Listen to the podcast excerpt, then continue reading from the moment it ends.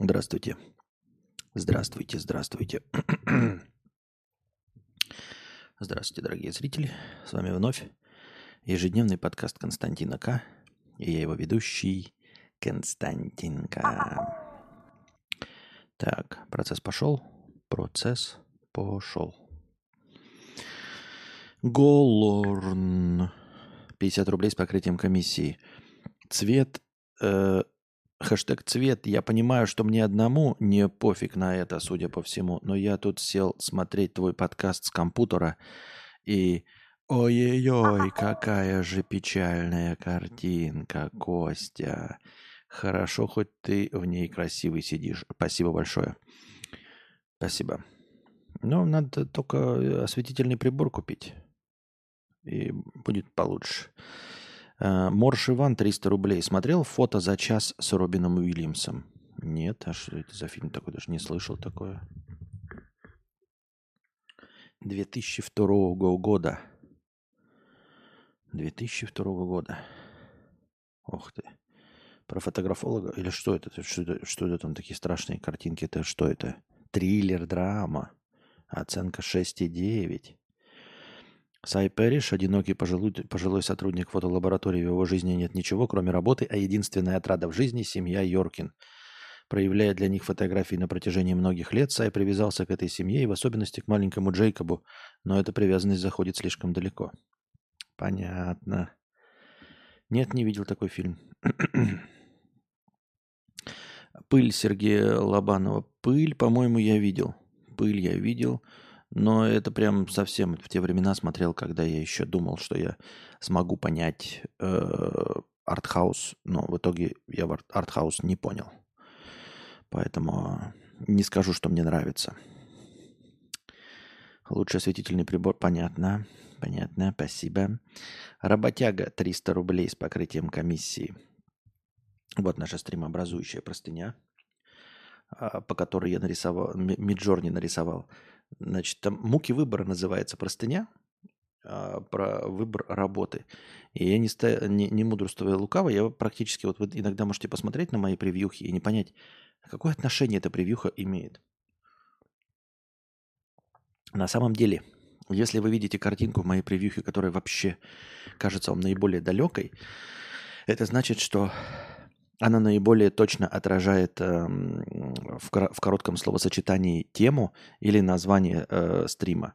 То есть вот если человек там рассказывает, э, я не знаю, э, например, опять же, да, делится муками выбора машины, и я буду сильно стараться, там скажу, нарисуй мне машины разные и человека размышляющего, то получится что-то нормальное. А если просто вот, вот человек назвал «Муки выбора», и я написал в Миджорни «Муки выбора», и вот эта картинка, которую вы сейчас видите, это «Муки выбора». Это вот так, по мнению Миджорни, выглядят «Муки выбора».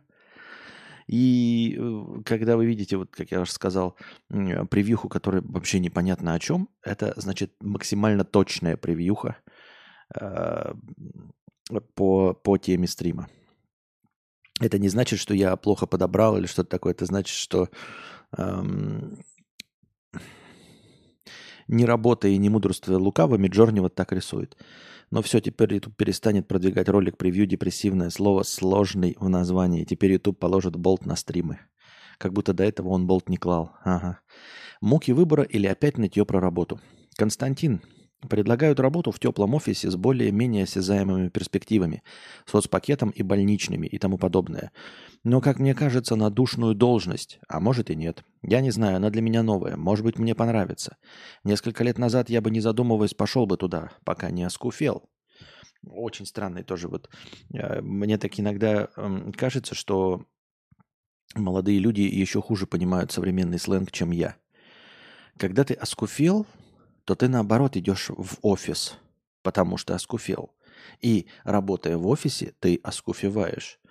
И если ты работаешь руками, там что-то стараешься на свежем воздухе, занимаешься творчеством, то ты не оскуфиваешь. Оскуфиваешь, то есть жирнеешь, стареешь, лысеешь, сидеешь, и возвращаясь домой не хочешь ничего делать, потому что у тебя нет никакой энергии физической, то это как раз-таки э, результат работы в офисе.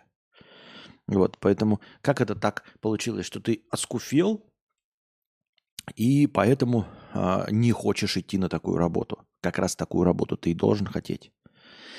А еще предлагают работу на вахте, на северах, но за меньшие деньги и более туманными перспективами. Она тоже для меня новая, хотя и более близкая к моему образованию.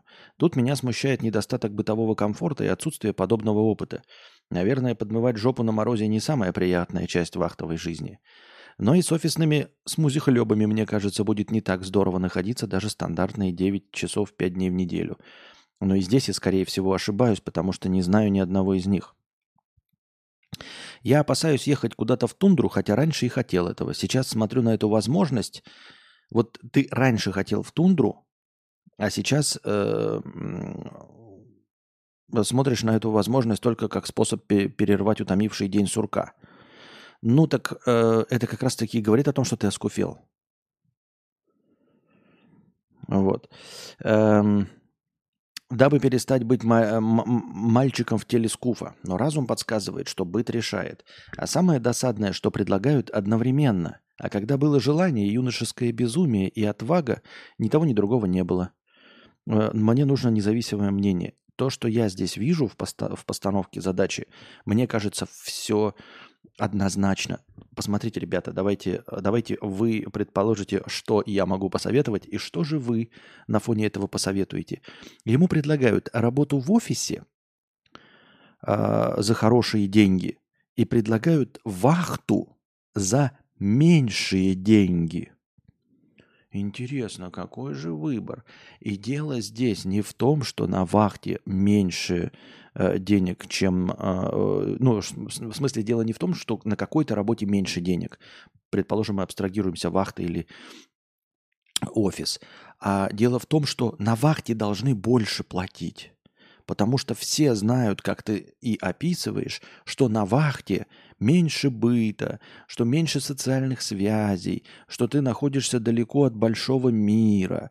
За это больше платят. За это больше платят, а тебе два предложения, это, э, это как будто бы, знаешь, э, Ургата, э, давай так, смотри, что бы ты выбрал? Volkswagen Tiguan за 500 тысяч рублей или Жигули, но за 800 тысяч рублей? Вот уж муки выбора-то действительно. Хм. В Жигули их же нужно ремонтировать, они же старые. 1986 э, года. У них же нет кондиционера, но зато за 800 тысяч рублей. Или Тигуан, тоже бэушный, но вроде какой-то немец с кондиционером, жопа в тепле, едешь, АБС-ка. Но за 500 тысяч рублей. Ой, какой сложный выбор. Какой же сложный выбор. Серьезно? Единственное, ради чего едут на вахту, это ради больших денег. Ради больших денег. То есть, а тебе предлагают наоборот. Тебе вообще муки выбора никакой быть не может. Ургата пишет, конечно же, Жигули, там же ремонт, какая романтика. Ну, понятно, понятно. Видите, вот, вот Ургата выбрал свой, э, э, совершил свой выбор. Но я, как вы понимаете, да, рекомендую идти в офис – если бы вот у них были равные зарплаты, я бы сказал, идти в офис. Если бы на вахте давали больше, но на 20%, я бы предложил идти в офис. А тебе меньше предлагают. Как можно в здравом уме идти на гораздо менее удобную работу по части бытового комфорта за меньшие деньги? Ургата выбрал бы «Жигули» за миллион. Да-да-да, он бы еще за 800 и еще 200 бы заплатил.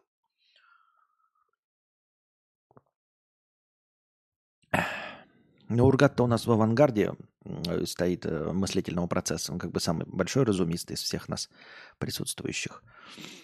Может, на вахте вынести можно. Чего? На вахте еще кормят и деньги негде тратить. Кормят. А, ну да, но, но меньше платят. Опять же, Нигде так не скуфеешь, как на удаленке. В офисе постоянно приходится себя в каком-то виде держать. И ты бы туда с такой притчей точно не ходил бы. С какой при... С моей притчей? В смысле, с моей притчей? А что с моей притчей не так? У меня прекрасная притча. Гораздо лучше, чем в большинстве случаев бывает. Что не так с моей притчей? На вахту на «Жигулях», понятно. Э, в офисе еще девчонки могут быть норм, так, так там скуфеть, наоборот, в зал начнешь ходить и шмотки подбирать начнешь. А друг автор э, Хикан, которому не нужен социум. Но это он так сейчас говорит, а у него опыта нет ни в офисе, ни на вахте. Если бы у него был опыт на вахте, как я уже сказал, или э, обосравшись, да, ну, попав на вахту, обосравшись, такой понял, а, я был неправ. Вот. Э, но он у него нет опыта, и он меньше денег получит. Я вообще не понимаю, какой в этом прикол. Хочешь не скуфеть, иди в офис, а не скуфей, понимаешь, работа тебя не заставит не скуфеть. Ни вахта не сделает тебя э, модным хипстером, ни офис не сделает тебя модным хипстером. Модным хипстером с поджаром телом, э, с кубиками пресса, увлекающегося музыкой и разбирающегося в современном сленге – Э, сделаешь, сделать можешь только ты себя сам. Вот, поэтому я бы не стал э, вообще рассчитывать на то, что какая-то работа тебя перезапустит, потому что опыта у тебя все равно ни в той, ни в той нет. А встряска, как раз из-за того, что работа и в офисе тоже будет в новинку, встряска все равно у тебя будет.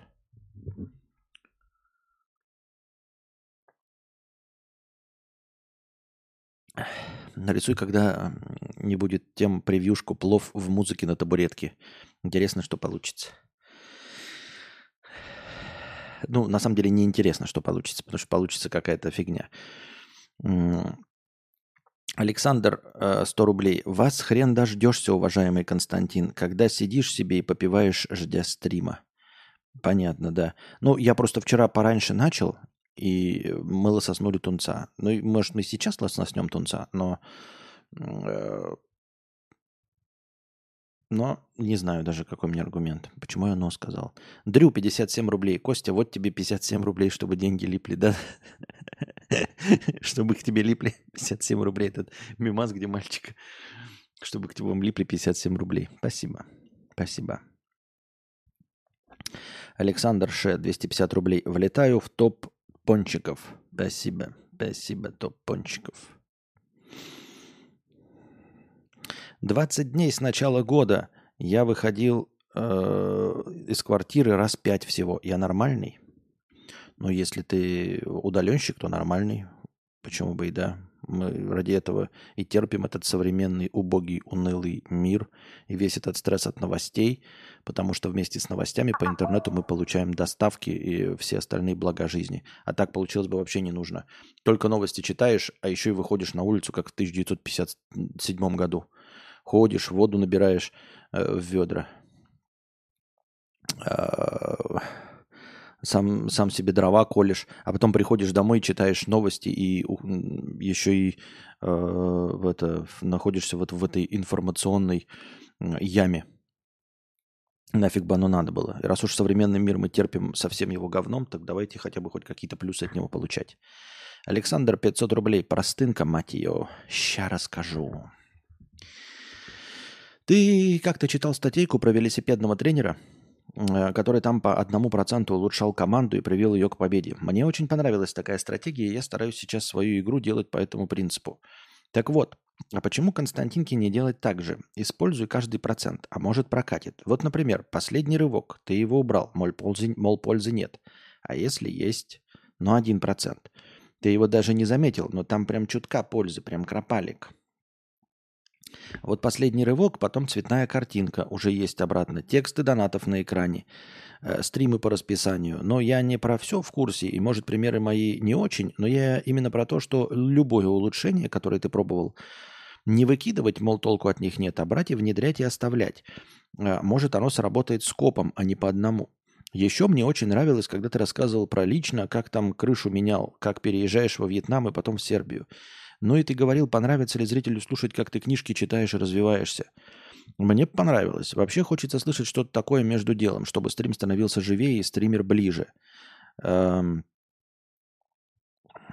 Я тут сижу, уже третий Лонг-Айленд допиваю. Вероятно, пишу э, не очень. Спасибо за стримы и держи донатик. Спасибо большое.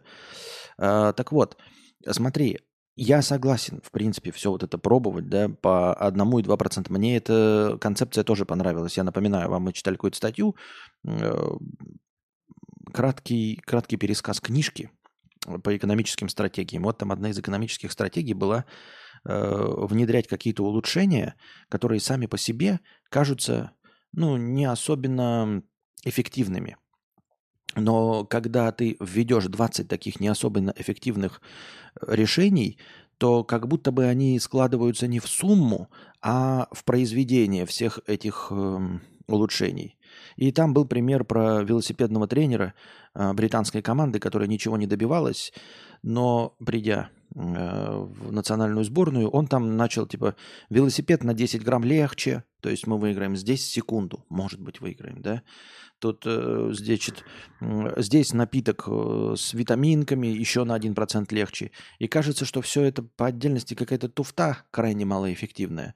Но вместе это все начало приводить к победам. Я согласен с этой концепцией, но я не согласен с тем, что все, ну вообще перечисленные тобой, а, и, возможно, теми, которые ты пользуешься, что они вообще дают хоть один процент, понимаешь? Тут мякотка в том, чтобы э, внедрять хоть по одному проценту, но положительных действий.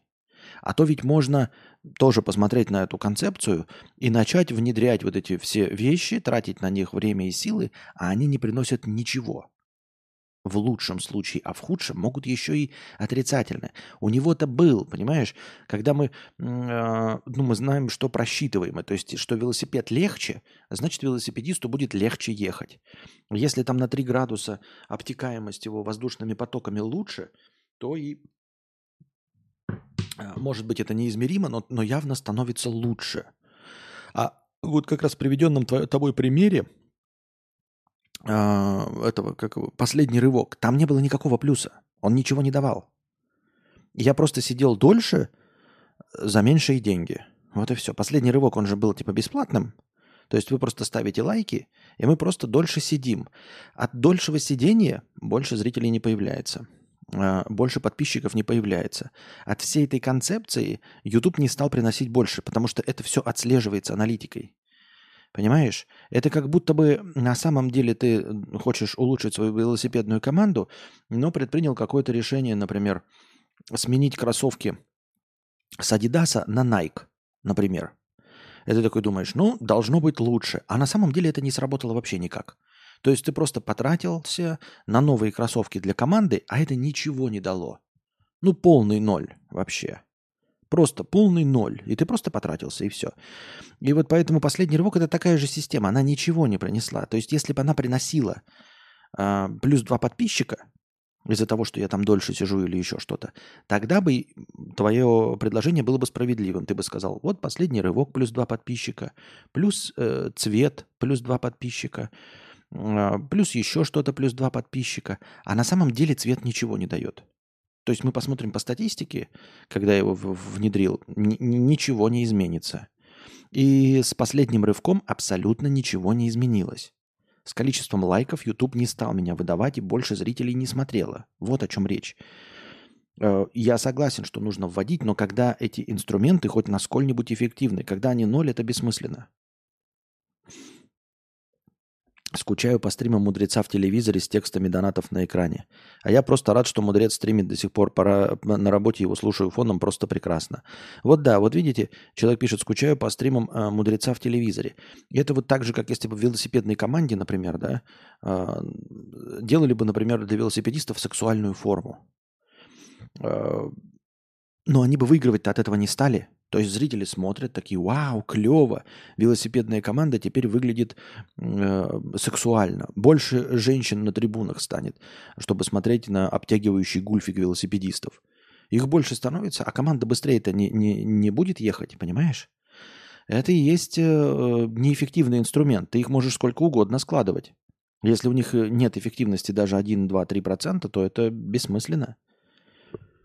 Вот и также цветные картинки, э, смена всего этого, оно просто дает нулевой результат. Нулевой или отрицательный. Так же, как и во влогах, которые я делал, там был нулевой или отрицательный результат. Ну, в 80% случаев нулевой, а в 20% случаев отрицательный. То есть от каких-то влогов меня еще отписывались люди. Поэтому почему ты забросил, точнее заархивировал свой старый канал? А я его заархивировал, знаешь, да как? Я просто переименовал его из Константин Кадавров в архив Константина Кадавра.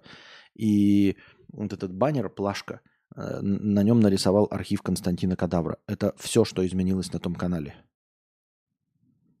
Что значит заархивировал? Такой кнопки в Ютубе заархивировать нет. Ты можешь смотреть все ролики на заархивированном канале. И что значит, почему забросил? Потому что он мертвый. И этот канал тоже мертвый. Вот. Мертвый по мнению алгоритмов. Алгоритмы сюда не ведут никого и никак. Ко мне ведут э, прямые рекомендации, когда меня кто-то видит в совместных стримах с, ну, с кем бы то ни было. И все. Я хотел сказать и, а потом больше нет. Нет, больше нет никаких инструментов по продвижению канала. Я никому новому не предлагаюсь вообще никак, ни при каком раскладе. Вот и все. И, и это потому что, мне кажется, потому что отписки.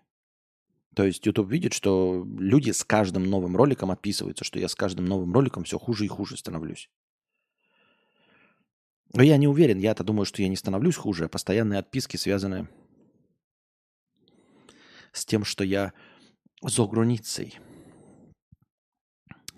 Так.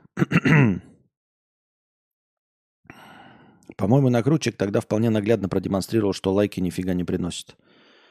Э, Костя, у тебя был обтягивающий велокостюм? Не, а. А как этот называется термин-то? Вот у них же есть как, э, э, как скуф среди велосипедистов. Как вот у америкашек называется? Напомните ко мне. У них такой есть миметичный образ, когда вот 40 с лишним лет, 50 с лишним лет мужчина, жирненький, как я, покупает себе ультрадорогой э, шоссейный велосипед и покупает себе вот эти все обтягивающие э, спидо э, форму и шлем какой-то ультраконченного вида – чтобы выглядеть максимально плюгаво. И вот в таком виде на дорогом велосипеде, в дорогой форме, в дорогом шлеме, но ультраплюгаво жирный э, этот катается по городу. Как это называется?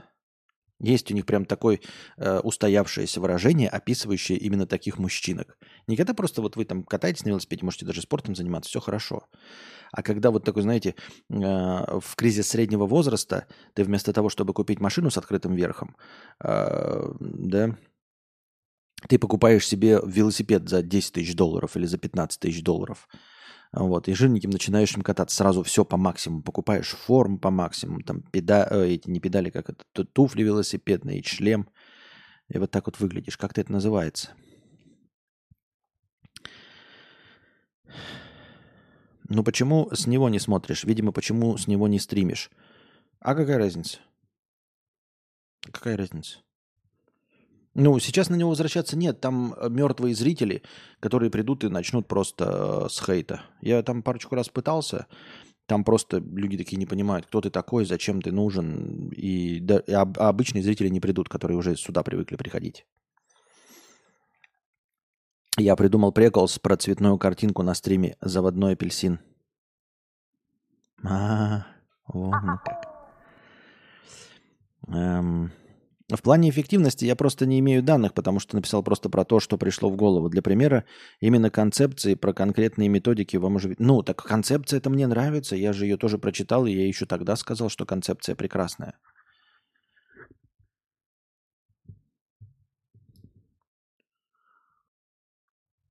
Пора снимать шорт в обтягивающем велокостюме, да. Александр, отписка. С каждым роликом вы становитесь все так же и так же. Ну, в общем, все стабильно. Понятно.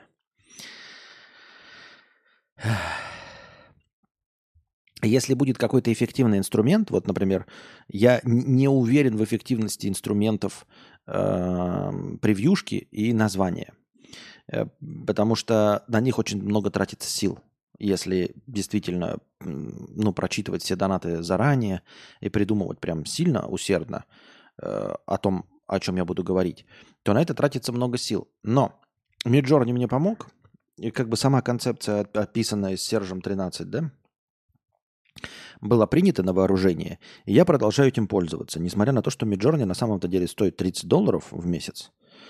Тем не менее, я продолжаю этим пользоваться, потому что в момент, когда э, начались эти превьюшки, какая-то часть людей писала, что я давно на тебя не заходил, но вот сейчас зашел, потому что увидел необычную превьюшку. То есть э, был, по крайней мере, отклик. Это никак не отразилось на количестве подписчиков. Еще раз, у меня все те же самые минусы. Кстати, этот месяц очень минусовый. Э, не, знаю, ну там не месяцы, как последние 28 дней, они очень минусовые. А, не знаю, с чем это конкретно связано. Ну, то есть, почему, чем сейчас э, я больше напрягаю людей, и почему они именно сейчас отписываются больше, чем месяц назад. Мамил, Middle Age Man in Lycra. Мамель, да, называется? Разве мамель? Что мне кажется, что по-другому как-то было. Ну-ка, сейчас я напишу, если я напишу мамель, и у меня в картинках выйдет то, что я хотел – Блять. Нет. Google даже не хочет воспринимать слово мамель. Он меняет на mail. Ну да, да-да-да. Так-то по картинкам выходит. В картинках мамель выходит именно то, что я и говорил. Да. Скуф на дорогом велосипеде. Middle Age Man in Lycra. А... О чем мы говорили-то? Я уже забыл, о чем мы говорили. Ну и фиг с ним. Ну и неважно. Темотия... Темо... А, видимо, тематические стримы будут или это нерентабельно? А, хотелось бы, хотелось бы. А, но оказалось, вот как, понимаете, иногда видишь какую-то перспективу и кажется, что идея классная, а потом оказывается, что она очень сложно выполнима. Э, напоминаю еще раз, да, о стримах эм, с эм, теориями заговора. Оказалось, что теорий заговора очень мало. Точнее, их много, но все теории заговора э, целиком и полностью описываются одним предложением. Теории заговора, которые можно было бы подробно разобрать, э, посмеяться или даже, может быть, найти в них что-то серьезное, таких теорий заговора вот все, что мы и сделал, все, что я и сделал в своих стримах. Все остальные теории заговора не имеют никакой базы вообще. Ни доказательной, ни, ни аргументационной. А, я не то чтобы требую, что там были бы настоящие доказательства и аргументы, а просто хотя бы написанная ересь, но ее нет написанной. Поэтому мы вот э, можем сходу провести кучу теорий заговора, но не лекций, вот это, тематических э, стримов из них сделать невозможно. Вот Земля плоская. И вот, может быть, землю, землю плоскую можно еще по попробовать разобрать, да, потому что э, набралось даже набралось какое-то э, количество аргументов, можно взять лазу, там, например, да, э, изредка попадаются, но это нужно еще самому написать программную статью по плоской земле, а потом то есть сработать на руку им, написать эту статью, выложить, а потом самому ее и это, развенчивать. А, потому что вот когда я этим занимался, под плоской землей ничего не было, кроме того, что она плоская. Почему? Ну, потому что это, это, она плоская. Ну, какие аргументы? Ну, плоская. Все, вот и вся теория заговора. И оказалось, что это прям перспективно, потому что оказалось, что их много. Их много. Но сказать о них нечего, потому что у них только есть сама теория заговора, укладывающаяся в одно предложение. И с нелекциями тоже, кажется, ну тем же бесконечное количество. Вот эти отвратительные мужики э, делают постоянно подкасты, да, на вот эти все темы. Я не представляю, где они берут материал. Я просто не представляю. Потому что есть интересные случаи, но о них кто-то упоминает. Например, иностранный агент Дмитрий Львович говорит э, про какой-то интересный случай. Я начинаю его искать, а он говорит в двух предложениях. И в двух предложениях это интересно. Я ищу информацию об этом интересном случае, а там сухая статья в Википедии, на один абзац. И все, что интересно, рассказал э, Дмитрий Львович. Все, иностранный агент, выполняющий роль иностранного агента. А, а такого, чтобы под проработать какой-то материал, готовая статья, нет. Либо есть большие статьи, как их называют, эм, ну, когда большие темы, например, там Сталин, я бы не стал, конечно, никогда, да, мало ли что. Но э, тема Сталин, да, например, но у него же нет такой статьи, ну, скажем, нормального объема, при этом, чтобы полностью раскрыть Сталина. Нет такого. Вот э, у нас был дуэль Пушкина с Дантесом, была про Есенина статья, я их проработал. А про великих личностей, например, там типа возьмешь Черчилля, разве у него не интересная жизнь была? Интересная. Или у Сталина? Интересная жизнь. Но жизнь Сталина обычно в пяти томах. Жизнь Сталина в Википедии огроменная статья, содержащая только и исключительно сухие факты. И плюс ко всему еще некоторые темы, все, ну, огромное количество тем в современной России хватать нельзя. То есть Сталин, его и нет, но если бы и было, то я бы не стал, потому что он наше все. То есть никак критически его раскрывать нельзя. Раскроешь этого Черчилля, ты что, э, типа, дифирамбами рассыпаешься э, на, с, это, от премьера-министра англичанки. Хотя это, конечно, не, не опасно, ничего, но тем не менее.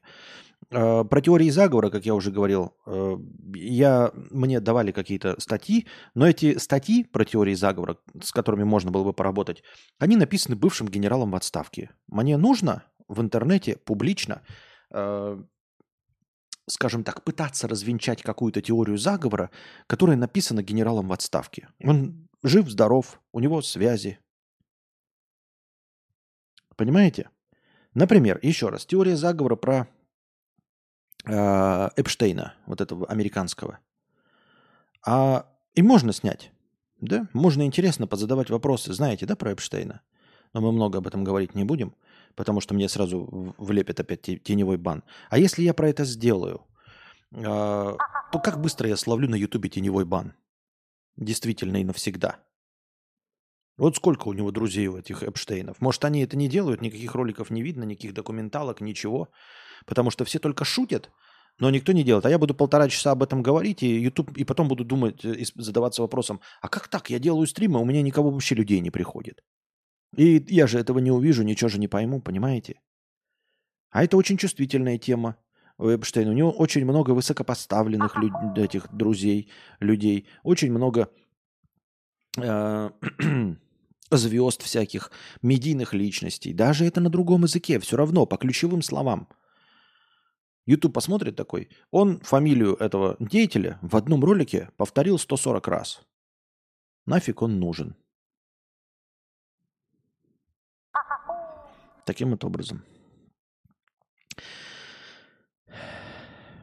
Александр 100. Я недавно покупал даже домен константинка.ру. Хотел попробовать попушить канал исключительно на своих, из своих интересов. Посмотреть, что я могу в маркетинге. Но что-то дальше домена не пошло. Не смог выделить время. Домен, кстати, кончился уже. Продлять не стал. Так что помогаю просто донатиками. Спасибо.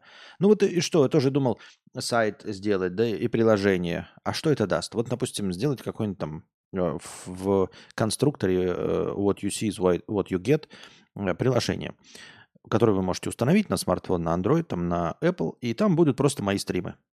Э, записи стримов в аудиоформате. И живой стрим, будет уведомление вам приходить, живой стрим начался. Просто репост, как это, э, вставить код от YouTube, и от YouTube идет. Э, и в рекламу внизу присандалить, чтобы деньги получать. Но ничего ж не получишь. Абсолютно ж ничего. У вас же у всех стоят блокираторы рекламы. И все. Если бы вас э, речь шла о, ваш, о вас о 15 тысячах да, одновременных зрителей, то, например, из вас 10% рекламу э, от блока не отключали. Еще 1% нажимали, хоть что-нибудь бы шло. А 100 человек из вас установит приложение 10. Ну и все. Ну и что, я буду еще за один сайт платить. Еще и заплачу людям, которые сделают этот э, сайт-приложение. Понимаете? А, Все, вот у меня сейчас есть э, реклама включена, на как это, монетизация, но я с нее ничего не получаю. Все. Реклама оценца не показывается. То есть я в Google, например, приложение закину, и реклама будет, не будет показываться пользователям из России. А откуда тогда, кто тогда приложение-то будет мое ставить? Что я там увижу-то вообще? Вот и все. Чтобы деньги получать, то только с майнером в комплекте приложуха. Ну вот. Костя, я бы заходил в твое приложение, был бы твоим единственным пользователем и кликал бы на рекламу. Константин, вы сейчас прекрасный, ваши антидепрессанты потрясающие. Э, выглядите великолепно. Великолепно. Спасибо. Спасибо, дорогой. Подождите, а я что, это прочитал? А, правильно, да. Правильно, да. А насчет, вот говоришь, э, рассказывать про э, Вьетнам и Сербию, э, и вообще там про перемещение и про все остальное, я смотрю на других блогеров, я смотрю на реакцию, на, на, на то, что говорят люди. Люди везде обидчивые, очень обидчивые везде люди. Нужно либо просто рассыпаться в дифирамбах, а я боюсь, что вам будет неинтересно, если просто рассыпаться в дифирамбах. А чуть какая-нибудь небольшая критика, э, люди обязательно обижаются. Люди обязательно обижаются на все. А ты как бы находишься на птичьих правах же. Во Вьетнаме и в Сербии я нахожусь, э, ну, никто и звать меня никак. Понимаете? И поэтому, если что-то не нравится, чемодан, вокзал, э, домой. Правильно? И поэтому, ну вот и что рассказывать? И вы скажете, а ты до этого рассказывал. Да, я до этого рассказывал. И да, никто там не замечает, и всем пофигу. Но это же тоже не замечает не, всем пофигу до поры до времени. Все равно, если вот посмотреть во всякие тиктоки и все остальное, все равно э, видно и время от времени проскакивают. Русская блогерка приехала в Турцию, сказала, что там э, турецкие таксисты говно. Я так говорю, потому что я надеюсь, что я в Турции не окажусь. И поэтому я так свободно говорю про Турцию. Хотя не сильно свободно я там не был. Тем не менее. И вот, э, ничего ей не сделали. Но, понимаете, э, говна в местных СМИ она заэтовала. Может быть, где-то ее в магазине встретит, скажет, вот это э, понаехавшая недовольная мразь. Поэтому э, все везде обидчивые. Все везде обидчивые. Да, там, конечно, по большей части всем все равно, но тем не менее. Что-то же, по-моему, или нет, или мне казалось, что-то же Зубарев тоже рассказывал, что-то э, ему какие-то претензии были от э, Китая. То ли от работодателей, то ли что. Может, могу привирать, может быть, привираю. Но, тем не менее, вот такая любая публичная деятельность. Поэтому, э, поэтому я и говорю, что, что Вьетнам прекрасная страна, жаркая, теплая, отличное море. Мне просто надоела жара. Вот. Сербия прекрасно плескавится, вкуснейшая раки, все самое лучшее. Э, вот. Э, естественно, после только э, Белгорода, в котором я жил. Все самые лучшие люди собраны только в четырех местах. В Белгороде, в Казахстане, во Вьетнаме и в Сербии. Вот. Как я уже говорил, всем этим можно заниматься. Можно ездить, как Варламов – и метаться говном по городам. Вот Варламов ездит же и мечется говном по городам, но при этом нормально. Ну так потому что у него есть деньги, то есть ему за это платят. Так же, как и за политоту. Можно говорить и про политоту. Но чтобы говорить про политоту, как я, да, то есть для чего э, брать на себя этот стресс э, разговоров о политоте? Если потом поставить зубы, как у Шария, за 250 тысяч долларов. Вот Понимаете, он ставит себе зубы за 250 тысяч долларов, виниры. И ты понимаешь, почему он несет э, про политоту. Я так, так, тогда это стоит того. Понимаете? Когда я проговорю про политоту, а потом шляп и купил себе дом 250 квадратных метров э, в центре Белграда. Тогда мы будем говорить об этом, да? Э, тогда это имеет смысл. Вот, вы скажете, ну, надо же начинать с чего-то, то есть они же тоже с нуля начинали. Я не знаю, как они вот с нуля начинали. Может быть, это были другие времена, когда все были непуганные. Может быть, у них просто другой какой-то уровень вот этой социальной смелости. А я не понимаю, я просто, ну, типа, а зачем я так много раз говорю, типа, я не готов получать вот сначала хейт, а потом деньги. Причем, как я уже говорил, я не верю, что я получу деньги, вы понимаете? Я просто наберу э, ненависти от людей, а денег не наберу. Поэтому я хочу вот э, утром деньги, вечером стулья. Вечером деньги, утром стулья. По-другому я не буду. Нет, ну, значит, сдохну э, в канаве, но с тем, как я хотел. В канаве, но с тем, как я хотел. Вот о чем речь. И вот это касается политики, э, влогов, как я уже сказал. Иностранный агент, извините, забыл сказать, иностранный агент Варламов э, ездит по странам, тоже там говном мечется. Хотя все, что несет он пурга, такая ну, чисто туристическая. На две недели человек приехал, что он может понять про страну или что-то увидеть интересное? Ничего. Тем не менее, вот он ездит и мечется говном. И когда ему пишут, ты тупой урод, да, ты про нашу страну неправильно написал, или даже просто русские ему пишут, что ты тупой урод, э, все ты обманул, мы там жили, там все отлично. Э, ты получаешь это говна, и потом такой, ну ладно. А потом открываешь свой Patreon, а там тебе за месяц набежало 5000 долларов. Ты такой, ну ок, продолжим. Понимаете? Вот и все. Об этом э, э, речь идет. Когда это за деньги. Потому что я, когда предпринимаю какие-то действия, а денег-то не приходит. Вот я влоги снял, и не пришли люди, не деньги, люди. У меня ноль новых подписчиков, ноль. Вот на влог, как я уже, я, если бы этот инструмент был, хотя бы плюс два человека, его бы можно было развивать, можно было бы тогда решить, а почему эти два пришли? А что я такого в этом влоге сделал, что два человека пришли? А как мне это 2 превратить в 20, а потом в 200, а потом в 2000? А 0? А 0, умножая на сколько угодно, получится 0. И я уже потратил э, 9 лет своей жизни на стриминг. И как мы видим, к чему я пришел? 91 зритель. 91 зритель. Вот к чему я пришел за 9 лет. Я не готов еще 3 года потратить на влоги. Это, э, но еще и не забываем, что даже я в этом перспективности не вижу в том плане, что э, не будет бесконечное количество тем. Вот как я уже и говорил, я видел перспективность в теориях заговора. Я видел перспективность в тематических стримах. Я от них не отказался. Я буду работать, я прорабатываю. Вот я сегодня сначала одну тему нашел про одного чувака. Э, и про него самое интересное – это три предложения – которые написаны в Википедии. А все остальные статьи это просто шляпа какая-то. Про, про него ничего нет. Кроме просто фактов. И вот сейчас нашел еще один случай про преступление одно. Наверняка вы его тоже уже, наверняка эти бородатые мужики или отвратительные мужики наверняка про эту тему уже сделали что-нибудь. Но я просто, мне так скучно, сейчас посмотрю, увижу, что они сделали и расхочу опять делать, потому что они уже... Но они о всем говорили. Я не знаю, где они берут материалы, кто у них работает с материалами, не представляю. Но вот как-то а, одну тему я увидел, забавную, интересную, про преступление. Но там преступление не раскрытое – а подозреваемые какие-то скучные совсем, совсем скучные. Нет каких-то вот интересных направлений вообще. Ну, посмотрим, может быть, я с этим сделал. Ну, в общем, я не отказываюсь от этого.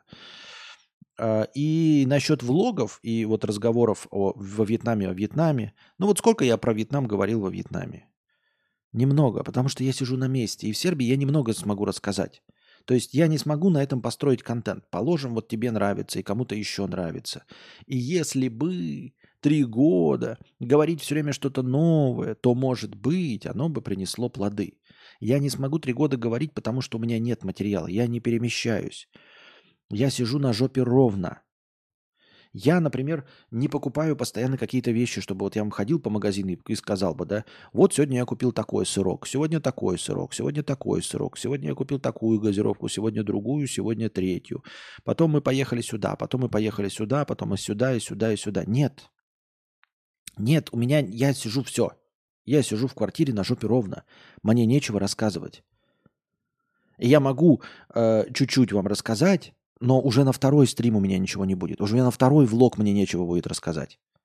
Поэтому я не хочу такого делать. Знаешь, я сделаю влог про Сербию, вы скажете, ой, интерес, как обычно, интересный, ни одного подписчика, и потом давай мне наспамливать, вот как сейчас вы меня наспамливаете, вот ты сейчас пишешь, ой, как хорошо было. Как хорошо было, что ты там в, в это, влоги во Вьетнаме поснимал, которые ничего не принесли. И я сниму влог про Сербию, ты скажешь, ой, как клево и интересно, давай еще. А мне нечего больше сказать. Материала нет вообще. И вы мне будете компостировать. Ну вот влог же про Сербию хороший. А что толку-то хороший? Это точности так же, как вот про любой, знаете, сложный формат. Я могу сейчас сделать какой-нибудь вот хайпануть, э, когда в самом начале у меня были очень холодно а, стихотворение читал. И мне до сих пор припоминают, говорят, так надо было продолжать читать эти стихи, это был хайповый формат. А где стихи-то? Стихи-то какие читать, Алёши? Бурем глою небо кроет. Потому что больше такого стихотворения, как «Очень холодно», его больше нет такого, даже приблизительно похожего, тематического, универсального. Его просто нет больше ни одного.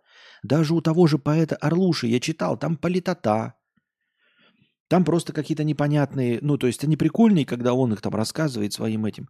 Не, и мне все таки а что ты не продолжил читать стихи? А какие стихи? Где брать стих? Вот материал. Понимаете, любой формат, который предлагается, он должен быть не в формате «сделай один ролик», а то, на чем можно жить.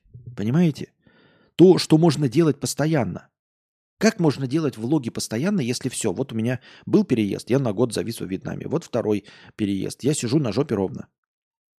Никуда не выхожу. На чем я буду снимать влоги? А вы мне говорите, сделать это форматом. Ну как можно сделать это форматом? Это мы, если предположили бы, что это приносило бы по два подписчика. Предположили бы. О чем рассказывать? Вот ты сидишь на жопе ровно, да, каждый из вас сидит на жопе ровно дома. Ну попробуйте снять э, 10-15-минутных роликов э, о жизни в вашем городе. На третьем уже сдуетесь, потому что, ну, а, а что говорить-то? Я же на жопе ровно сижу, я же никуда не поехал. Я же никуда не поехал. И вот, понимаете, поэтому, например, да, смотришь, я почему-то все время так смотрю с грустью, тоской и завистью на людей, которые э, проходят игры. Вот, например, на Куплинова. Я очень завидую ему белой завистью, потому что это бесконечное поле. То есть единственное, что у него может возникнуть, это проблема его выгорания. Когда он сам выгорит и ему надоест. Но это другая проблема. До, до этого нужно дожить э, еще. Это раз. А бесконечный материал. У него просто бесконечный материал. В этом плане бесконечный материал кино. То есть можно было бы делать обзоры на кино. Но я боюсь, что я скучный, не хайповый и не интересный в этом плане. И вот почему кто-то будет смотреть мой обзор на кино? Попробовать, конечно, можно. Но вот я имею в виду вот такие форматы, да, обзор на кино, э, а, обзоры или прохождение игр. Игры всегда будут приходить. На влогах это надо много... Э, я, под влогами я имею в виду travel влоги, чтобы мы понимали. Travel влоги. Эм, нужно иметь бюджет. То есть, когда ты уже известный, такой как э, иностранный агент Варламов или Птушкин, то ты вот как бы так получается, что ты получаешь большие рекламы, и часть этого, ну там, получаешь миллион, триста тысяч тратишь на путешествие. Э, следующий миллион, еще 300 тысяч на путешествие. То есть вот как-то оно так получается, и тогда забавно и клево. Но я-то не могу в, влиться в эту картинку. Мне нужно сначала 300 тысяч потратить и не получить миллион, чтобы попутешествовать. Поэтому я этого не понимаю. А э, под влоги, которые вот просто ходишь по улице и, и разговариваешь, я не очень понимаю. Ну, то есть тоже о чем говорить. Здесь с вами я взаимодействую с чатом, мы общаемся – вы задаете какие-то вопросы. А просто хождение по улице, оно мне не особенно интересно, поэтому вот у меня есть какие-то интересные вещи, да. Но, как я уже сказал, я за полгода могу набрать на 15-минутный ролик, где я там что-то увижу, поснимаю. А так в целом у меня не хва... я не могу, ну, как вам сказать, мне не интересно вот пойти с вами в магазин и показать просто ценники. А здесь хлеб стоит 50 рублей, а здесь хлеб стоит 150 рублей. Но это очень душно и неинтересно. И я не смогу на этом жить. Потому что я не смогу это э, постоянно повторять. Так. Костя, а ты хороший русский или плохой, или вы нейтральный серб? Мы все русские плохие, если ты не понял вдруг. Э, за границей мы все плохие. Плохие для всех иностранцев и плохие для э, россиян, оставшихся в России, потому что предатели. Поэтому мы, как это, у нас игра с отрицательной суммой в любом случае. Для всех оставшихся мы предатели, для всех приехавших сюда мы плохие русские. Когда последний раз донатил Костя кому и сколько из блогеров? Последний раз недавно. Донатил одному из стримеров. донатил. Ну, я, естественно, доначу не, не топовым стримерам. Э, топовым стримерам. Я зашел к стримеру, у которого никого не было, и сдонатил. Перешел на Boosty только что с тарифа отписчик на тариф кадаврианец. Продолжаем продолжать. Спасибо большое. Пришел ли текст с донатом про столбы? Я еще не дошел до тут, наверное.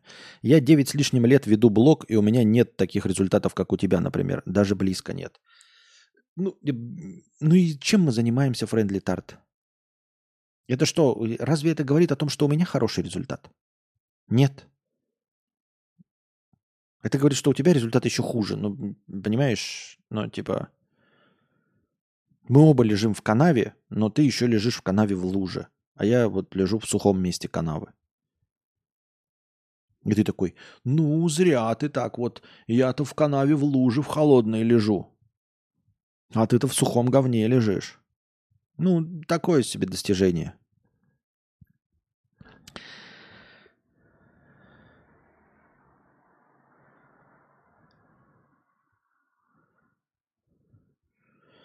Константин, а как тебе самому кажется, где был переломный момент в твоей деятельности блогера-стримера? Был приток и типа плюс, с какого момента пошло в обратную сторону, если пошло вообще? В смысле, мне не кажется.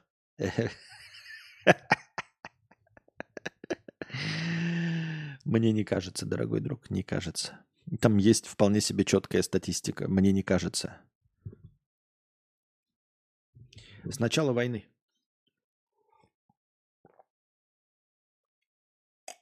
А, нет, вру. Конечно, не с начала войны. А, часть отписок, когда... Ну, не отписок, там часть э, спорного, но там как бы, по-моему, все устаканилось, если мне память не изменяет. Все устаканилось, когда э, я развелся. Вот. И мы стали жить с Анастасией.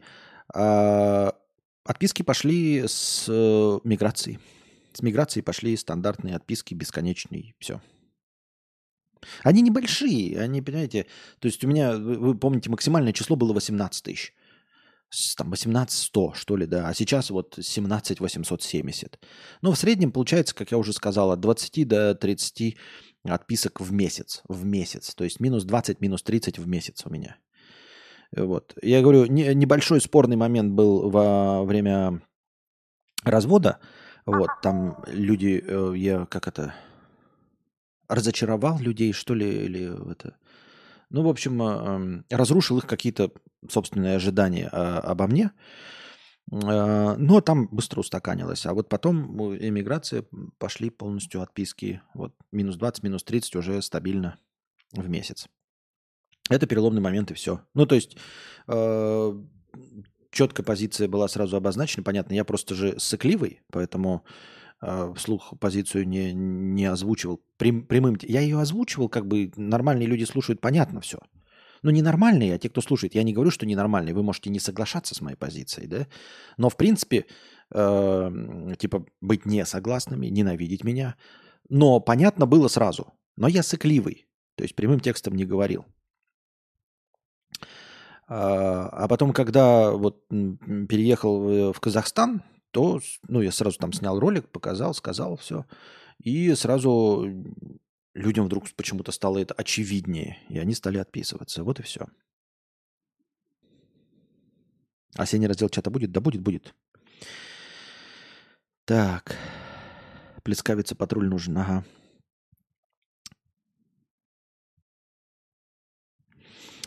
Костя, вас не согласных, но если не изолировать, э, то хотя бы как-то уничтожать надо. Мне так типа телевизору сказали. Ну, вот. Ну, такое мнение. Ну, в смысле, как? Э, Россия выбрала э, такое э, мнение о нас. И имею в виду на российский народ. Ну, он выбрал то, что выбрал. Я имею в виду, и как можно говорить, что миллионы людей неправы? Это их выбор? И телевидение отражает мнение большинства. К моему сожалению, безусловно. Но я-то один. Так. Александр, 50 рублей. А домен, даже еще мой хостинг только кончился. А. Эта ссылка от бота без VPN не работает. Понятно. При очередной пандемии, когда люди снова будут сидеть дома и будут залипать на Ютубе, есть ли надежда на новые ролики в надежде привлечь новых подписчиков? Э, слушай, надежда всегда есть. Я не закрыт. Э, я не хлопаю дверь. Хотя, вот видели Папич там, да? Очень грустное, кстати, видео. Папич там сказал, что ему все надоело, надоела его известность. Э, я, конечно, по белому завидую известности, потому что мне кажется, опять-таки, я с этим не сталкивался, но мне кажется, что его известность приносит ему достаточное количество денег. Тем не менее, ролик звучит грустно. Вы видели? Он выпустил. На улице папич говорит, мне все надоело, я не хочу э, э, не разговаривать о своей жизни, не хочу никаких личных вопросов, хочу просто играть. Я буду продолжать стримить, но буду играть то, что я хочу играть, никаких этих, а давай ты должен играть эту игру, ты должен пройти все игры на PlayStation, мне все это надоело, не хочу этой шляпой заниматься. Вот, он переехал. Э, грустно, грустно это звучало. Но я надеюсь, что он продолжит все равно как-то стримить, все равно же надо как-то жить, зарабатывать. Но, тем не менее, э, что человека тоже довели. И он же, в смысле, не, этот, не токс так-то. Он же не токс.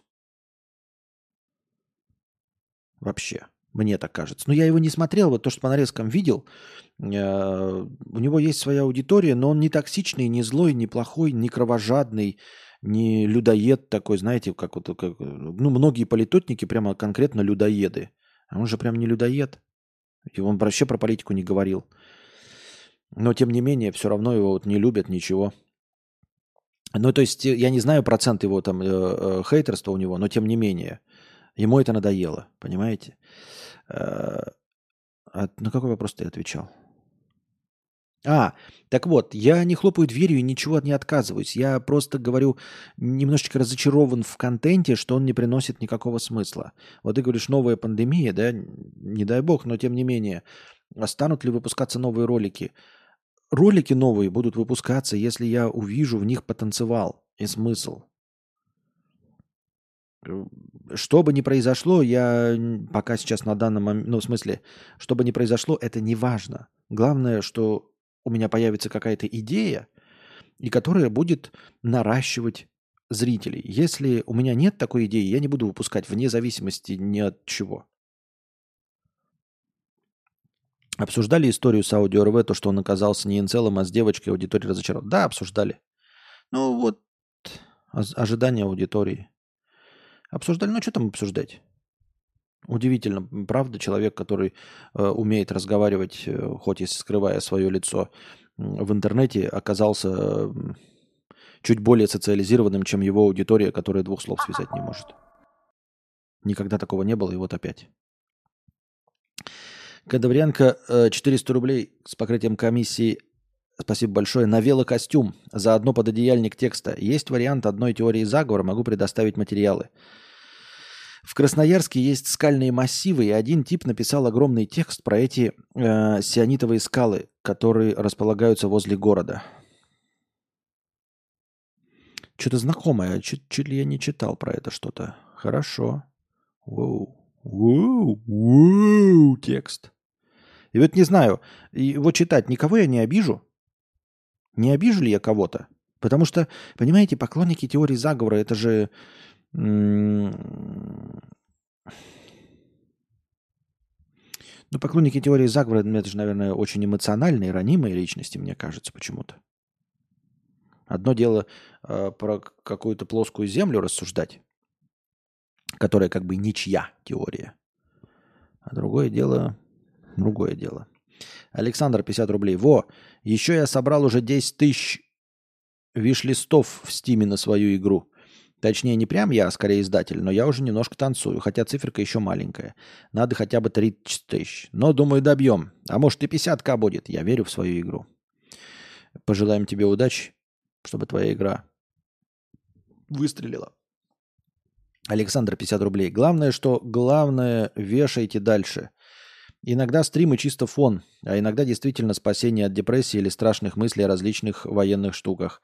Я раз чуть не плакал, но врубил стримчанский и отвлекся. Отвлекся и отпустила. За это вот спасибо, правда спасибо. По-человечески спасибо. И вам спасибо, что поддерживаете донатами, накидываете на настроение. Благодаря вашим донатам я и продолжаю стримить, и продолжаю разговаривать, и продолжаю вас хоть чуть-чуть отвлекать. В этом весь смысл. Я сижу на жопе ровно, и я поехал. Поехал кукухой.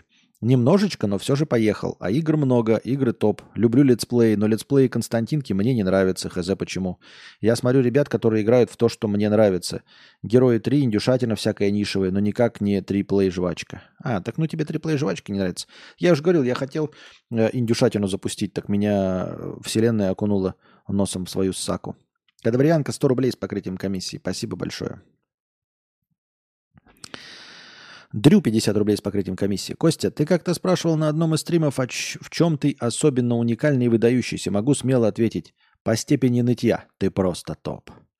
Ну и вот, да, это как, знаете, быть топом по степени нытья, это как быть топом в, в количестве высираемого говна. Там, предположим, кто-то из нас, здесь присутствующих, срет больше всех.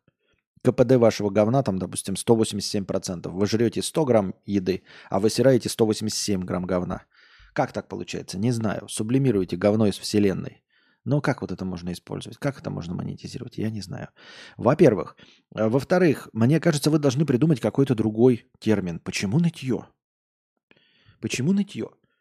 Э, каждый раз обмусоливание того, что я хочу делать или не хочу, советов, ничего. Почему это нытье? Я бывает поною, конечно. Но нытье, оно какое-то такое, оно простое, оно обычное и очевидное, когда я говорю, вот нет денег, хочу вот то, и денег на это нет. Это нытье. Или я хочу написать книгу, но не пишу. Это нытье. Но конкретно нытья вот такого, его же немного. Все остальное это размусоливание. Это скорее нарциссизм, как... нарциссизм, нарциссизм какой-то. Почему вы используете все время термин нытье? Когда я говорю нет стихов таких, разве это нытье? Нет, их нет, это не нытье. Нет, их нет, я не могу найти, это не нытье. Если что-то не получается, а у меня многое не получается, это тоже не нытье. Это констатация моей рукожопости, например. Я говорю, интернет говно, я не могу найти ответов на свои вопросы. Ну так это констатация моей рукожопости. Я э, скорее злюсь, агрессирую, там, может быть, да? Вспылю. Но это не нытье.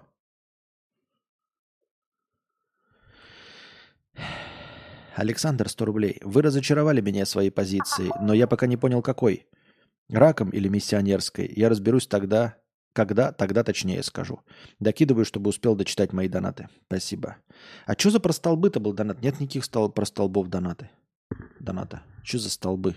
Кто-то писал столбы, столбы, что-то.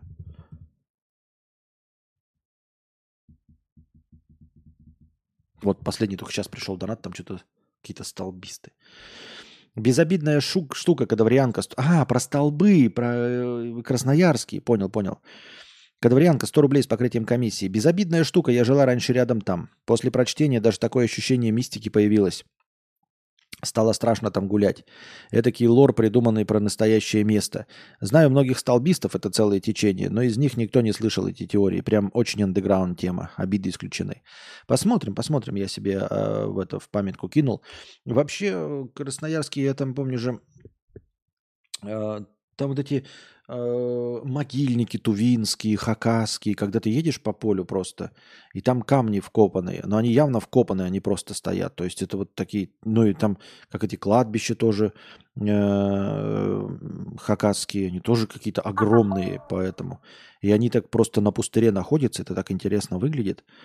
Э, потом э, эти геоглифы, или не геоглифы, а как? Петроглифы я по разным местам был, в, в, не в Красноярске, но рядом вот в Хакасии, в республике Тыва, в Алтайском крае ездил на всякие вот э, вещи, где петроглифы всякие были. Тоже, то есть стоянки там древних людей э, или или не древних, и вот они рисовали на, на камнях. их до сих пор, и вот оно все открыто такое, то есть где-нибудь э, во Франции там бы все огородили, и людей бы не подпускали через это, а ты просто можешь прийти и увидеть, и вот потрогать эти э, древнейшие рисунки древних людей. Александр, 50 рублей. Давай уже напиши книгу или давай уже не пиши книгу. Просто делай, что хочется. А на остальное забей. Я забил на все, кроме делания игр. На создание сайтов забил, на делание тортов на заказ забил, на трейдинг акциями забил. Надо делать свое дело. Одно четкое дело. Я с этим согласен. Вот я с этим согласен. Я бы хотел тогда. А в голове, помимо вот мечты, которая да, ну, не движется, вот это нытье, окей, да, про книжку, все равно постоянно возникают какие-то идеи, все равно постоянно возникает какая-то шляпа, какая-то написать комикс, и сидишь такой, ну, у меня художник, но все равно в голове кучу времени тратишь на то, чтобы проработать этот комикс. А потом э, сценарий, прям киношный, тоже прорабатываешь, что-то придумываешь, придумаешь, ну, нахрена я придумываю сценарий? Я же хочу быть писателем. Вот ну, давайте сначала писателем. Вот напишу книгу, а потом сценарии, комиксы, какую-то шляпу, вот эту всю. А отвлекаешься все время на мечту о комиксе, отвлекаешься на мечту о сценарии. Э, и потом такой, ну я же писатель, окей. И потом тоже, надо изучить английский, надо изучить сербский. Но сербский вынужден, а английский как бы не нужен. Ну, постольку, поскольку но тоже все, на все хочется на это отвлечься. Хочется стать игростримером. Думаешь, вот я бы эти... Э, есть и горы, которые я бы мог пройти, я бы стал игростримером. Да кого там какие-то игростримеры? Вот шутеечки записывать в ТикТоке. Да зачем я об этом думаю, как мне стать шутеечником в ТикТоке, если я мечтаю о книге? Вот как сосредоточиться, как все остальное из своей головы, голови, из своей головы выгнать чтобы действительно, если уж не писать книгу, то, по крайней мере, быть писателем, который не пишет книги, нежели просто никто и вот кинорецензент, дудец ртом. Фига себе, вчера читал статью про петроглифы, и сработала та хрень, когда что-то новое читаешь, а потом это везде встречается. Да.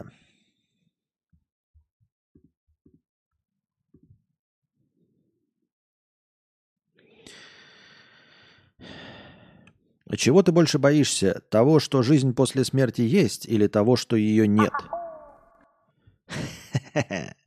Того, что она есть. Того, что ее нет после смерти, я не боюсь вообще.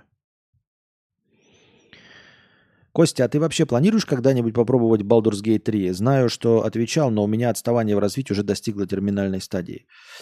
Нет. Ну, прям, я не... Нет, ну я могу попробовать, если мне задонатят на эту игру на Sony PlayStation 3, вот прям full прайс, да, чтобы я пошел и купил на британском сторе. И задонатит на первый стрим, там, скажем, 5000 рублей. И плюс стоимость игры. Тогда попробую.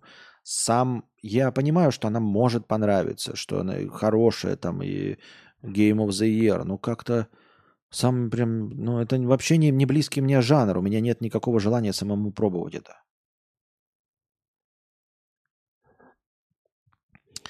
Кадаврианка 100 рублей. Столбы – это сионитовые скалы, где прятались первые революционеры и строили избы. Развивали скалолазный спорт. Вокруг этого целое течение появилось. И вот курганы а, строили хакасы. Это захоронения древние. Немного другая тема. А нет, это понятно, что другая. Я не про это. Я про то... Хотел, я об этом не сказал, да? Но на самом-то деле я говорил о том, э, о, о перспективности вот такого такого рода туризма э, в тех краях. Красноярский край, Алта, Красноярский, Красноярский край, э, Алтайский край, Хакасия, Тыва. Я про туристические перспективность, там же прекрасная природа, вот это все. Э, настоящий, настоящая тайга, степи, вот это все. Что все это клево, что я там был. И в Красноярске был. Вот. Делание игр – это уже э, хоть какой-то заработок, а книжку, а книжку нужно написать сначала. Да. Костя, процентов 20 книги в тексте есть? Нет.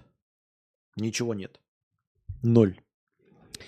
Насчет стихов. Аналог Губерман или Бродский, если посложнее. Но я не думаю, что это поднимет. Я тоже не думаю, что это, это просто так. Я порассуждал на эту тему. Не. Какой я э, стихочтец? Никакой. Green River 50 рублей. Моя теория о том, что на, наговорившись, человек становится тем, кем был в 15 лет. Подождите. Я не, там мат написан. Не наговорившись, наверное, а надравшись. Мой батя вот пел Цоя под гитару и перманентно рвался пойти на улицу дать кому-нибудь в лицо. А, все-таки надравшись. Ну, то есть, э, по -по намахавшись кулаками, человек становится тем, кем был в 15 лет. Мой батя вот пел Цоя под гитару и перманентно рвался пойти на улицу дать кому-нибудь люлей. А я слушаю группу Стигмата и читаю фэнтези. Вот сейчас я протрезвел до 25 лет и заглянул к тебе на стрим, например. А, как тебе сказать? Наверное, скорее он, ну, это, наверное, многофакторная модель. Батя твой поет Цоя, когда выпивает. И вот выпивая, э, у него раскрывается душа для возможной ностальгии. То есть это вот такая, знаете, взаимовлияющая система. Сначала он выпивает. Когда он выпивает, у него раскрывается душа э, для чего-то вот такого э, романтического. И он начинает петь песни Цоя. Петь, по, пе, пея, поя, напевая песни Цоя. Э, он в воспоминаниях своих возвращается в прошлое, но поскольку он пьяненький, то он возвращается и такой вот глубже гораздо ментально возвращается в молодость, когда он махал кулаками. И поэтому ему хочется махать кулаками. Он вспоминает, как вот они э, на подъезде сидели, пели песни Цоя, пили портвейн, и потом шли и махали кулаками. А, вот. А у тебя, соответственно, завязана э, группа стигмата на э, те времена, когда ты читал фэнтези. Поэтому, когда ты слушаешь стигмат, у тебя возвращает в те времена, когда ты читал фэнтези, и ты читаешь фэнтези. И это не возвращает тебя в, те, в то время, а ты просто э, сопутствующие те же самые вещи делаешь. Сопутствующие. Мне так кажется. Поэтому, когда ты слушаешь, например, Эрон Дон Дон, условный, то сразу что?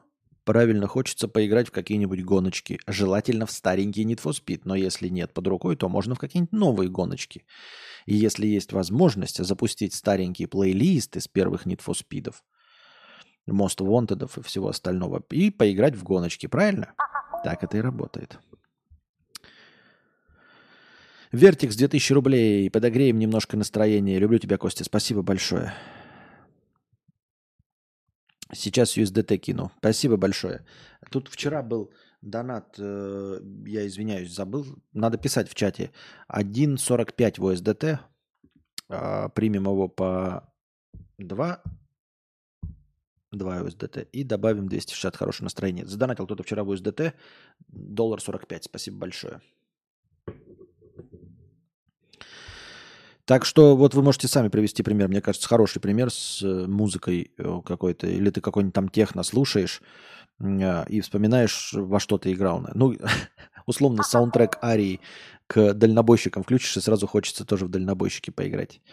Гадаврианка гадит 50 рублей. Просто придумал новый ник, решил похвастаться. Отлично. Очень э, необычный, очень оригинальный ник, содержательный. А никто еще не предлагал начать перезаливать старые карпотки на этот канал? Может, прокатит? Нет, э, нет, ну, кто-то предлагал, но я это точно делать не буду, потому что я считаю, что этот канал находится в теневом бане. И я практически в этом уверен. Ну, потому что этого не может быть и быть не может. У меня каждый стрим вешается, э, как это, отключается монетизация. На каждый стрим. Я уже даже от мата избавился, хотя мат не запрещен в монетизации. Я ничего не говорю на стриме.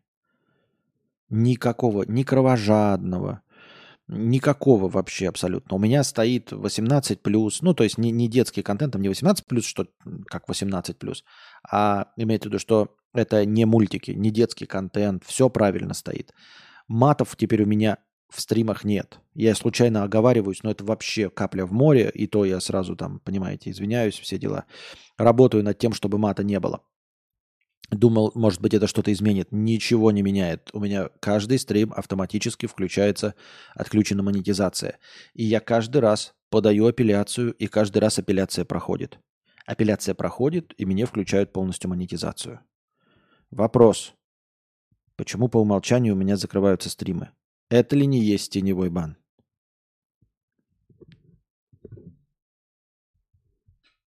Есть. Донат от Евгения в в USDT. Спасибо большое, Евгений. Так, 40 USDT нужно умножить по нашему официальному курсу 130. Это у нас будет что?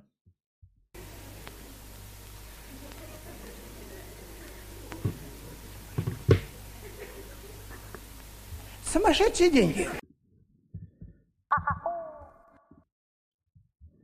Это у нас будет 5200. Спасибо большое.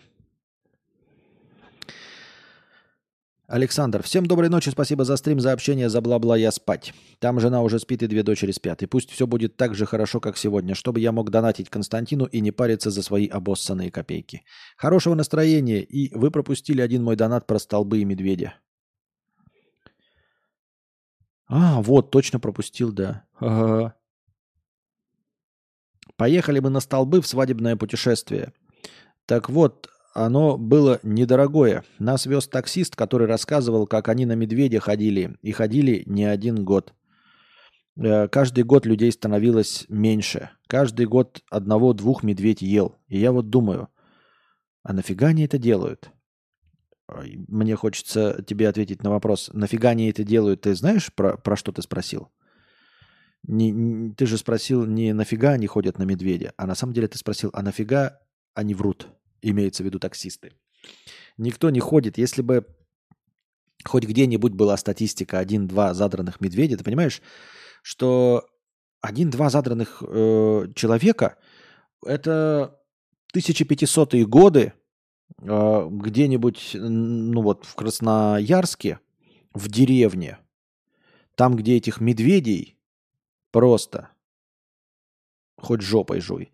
Только в таком случае, понимаешь, тут должна быть концентрация. Во-первых, должно быть достаточно много медведей. Им должно по какой-то причине не хватать корма, чтобы они подходили к людям. А, им еще должно не хватать корма, э, чтобы они были агрессивными, потому что медведю нафиг на человека нападать не нужно. Это крайне маловероятное событие. Обращаю ваше внимание, что вот эти знаменитые случаи, когда там последняя фотография фотографа, еще какие-то за медведями гризли ухаживали, они ухаживали в заповедной зоне, где-то в заповеднике в США, где тебе травинку сломать нельзя, где муху убить нельзя, там, конечно, этих медведей расплодилось, и они э, встречались чисто статистически с этими медведями каждый день, потому что они за ними следили, за ними ухаживали, а, за ними наблюдали, писали про них документальные э, книжки. И так уж получилось, что, ну, если заигрывать очень долго, понимаете, если сделать 2000 прыжков с парашютом, то тут чем больше ты прыжков с парашютом делаешь, тем больше вероятности, что когда-нибудь он не раскроется. Я никому ни в коем случае не желаю, не смеюсь над этим, но вы понимаете.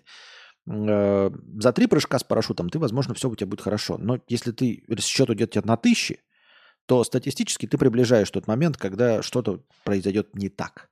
И также вот эти люди. И фотограф, который, э, которого загрыз медведь, он фотографировал медведей. Он самый известный фотограф медведей в дикой природе. Вот какие случаи. Или вопиющий случай, когда ты в клетку медведя засовываешь руку, и он тебе руку отрывает. А так, в целом, это крайне маловероятное событие, чтобы медведь на тебя, а, напал, еще и убил. А тут речь идет об одних, одном-двух человеках в год. Один-два человека в год, я говорю последний раз, это в деревне в 80 километрах от Красноярска, в тайге, в непроходимой, деревня на 60 человек, вот там, может быть, одного-двух в год медведей загрызали. И то в самые голодные времена потревоженные. А в современном мире это все э, враки. Потому что я знаю, у меня родственники в тех времена в местах живут, там же, э, ну, полно диких мест. И нормально ходят и охотятся, и никаких баек про то, что э, раз в год кого-то загрызают, ничего подобного нет. Это вам таксисты на ухо навешал лапши, а вы, а вы рады радоваться. Глядя на свои прошлые карпотки, изменились ли твои взгляды с того момента? Смог бы опровергнуть или поспорить с самим с собой прошлым? Возможно, мог бы. Возможно, изменились. Я надеюсь, что какие-то изменились. Но с уверенностью сказать не могу, потому что я не помню, какие были карпотки. Даже во времена карпоток у меня память была настолько плохой, что у меня есть две карпотки на одну и ту же тему – дружба между мужчиной и женщиной. Я на полном серьезе снял вторую карпотку «Дружба между мужчиной и женщиной», забыв, что у меня такая уже есть. Что уж говорить о том, что карпотки закончились больше пяти лет назад. Ну нет, у нас сейчас есть какие-то там мелочные карпотки, но естественно, и естественно – я ничего не помню. Я даже не помню тем и названий. Уж не говоря о том, что я там говорил. Костя, заставь Миджорни написать книгу. А зачем? Он же уже написал книг. И этот чат GPT написали книги. Я разве сказал, что я мечтаю, чтобы Миджорни написал книгу? Я, кажется, сказал, что я мечтаю, я мечтаю написать книгу. Потому что вот ты ник пишешь, Костя, заставь Миджорни написать книгу. А, когда ты мне скажешь, что ты хочешь миллион долларов, а я скажу тебе, а зачем? Ведь Чичваркин уже заработал, иностранный агент, миллион долларов. Ты скажешь, ну это же Чичваркин заработал, а я скажу, ну так это же Миджорни написала. Я-то хочу я написать.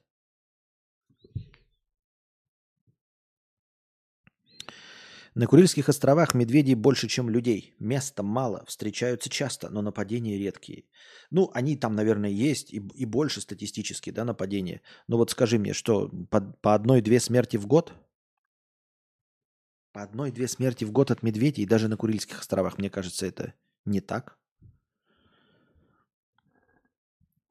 Немного.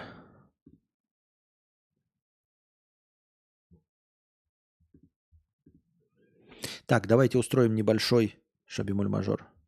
Перекур. И вернемся и продолжим, если не будет вопросов в бесплатном синем чате, продолжим э, с повестками. Становитесь спонсорами на Boosty, дорогие друзья. Благодаря спонсорам на Boosty у нас в начале каждого стрима есть тысяча очков хорошего настроения. Если когда-нибудь спонсоров станет в два раза больше, то очков хорошего настроения будет полторы тысячи, а может быть и еще больше – Донатьте на хорошее настроение через Donation Alerts. Если по какой-то причине ваша карта не принимается Donation Alerts, вы можете задонатить через Boosty. Потому что Boosty это не только постоянное спонсорство. На Boosty можно одноразово донатить. И также в подписи к донату вы можете задать свой вопрос, как и на Donation Alerts. Также вы можете донатить в криптовалюте USDT TRC20 которые принимаются по выгодному курсу. Один задоначенный вами USDT превращается в 130 очков хорошего настроения.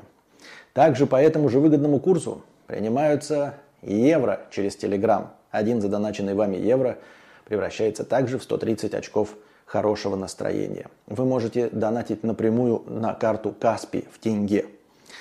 4 к 1. 400 тенге, например, превращаются в 100 очков хорошего настроения. Ссылки на все способы доната находятся в описании. Самая главная ссылка на Donation Alerts выделена отдельно, а все остальные скрыты под одной общей ссылкой на Link3, где вы найдете не только все способы задонатить, но а также все способы получать мой контент. Ссылки на подкасты, ссылки на мои каналы, Ссылки на телеграм-бота с оповещениями, ссылки на телеграм-канал с аудиозаписями подкаста. Напоминаю, что донатить можно не только в прямом эфире, но и в любое другое время, в так называемое межподкасте. Все ваши донаты обязательно будут учтены в хорошем настроении, а ваши вопросы будут обязательно озвучены. Если вы хотите задать большой вопрос, поделиться какой-нибудь историей или просто что-нибудь рассказать, и вам не хватает 300 стандартных символов Donation Alerts, вы можете написать так называемую простыню текста. Простыня текста стоит от 300 рублей и до 2000 символов. Можно больше, но лучше не надо. Если пишете больше, не стесняйтесь докидывать доната. А, чтобы отправить простыню текста, нужно перейти на сайт telegra.ph. Это наиболее легкий способ. А, на сайте telegra.ph, принадлежащем Telegram, вы пишете свою простыню текста, потом нажимаете «Опубликовать», копируете ссылку и вставляете ее в текст доната. И с донатом от 300 рублей отправляете. И спасибо всем огромное за поддержку в виде донатов. Вы очень помогаете. Без вас этого всего бы не было. Так что донатьте на продолжение банкета.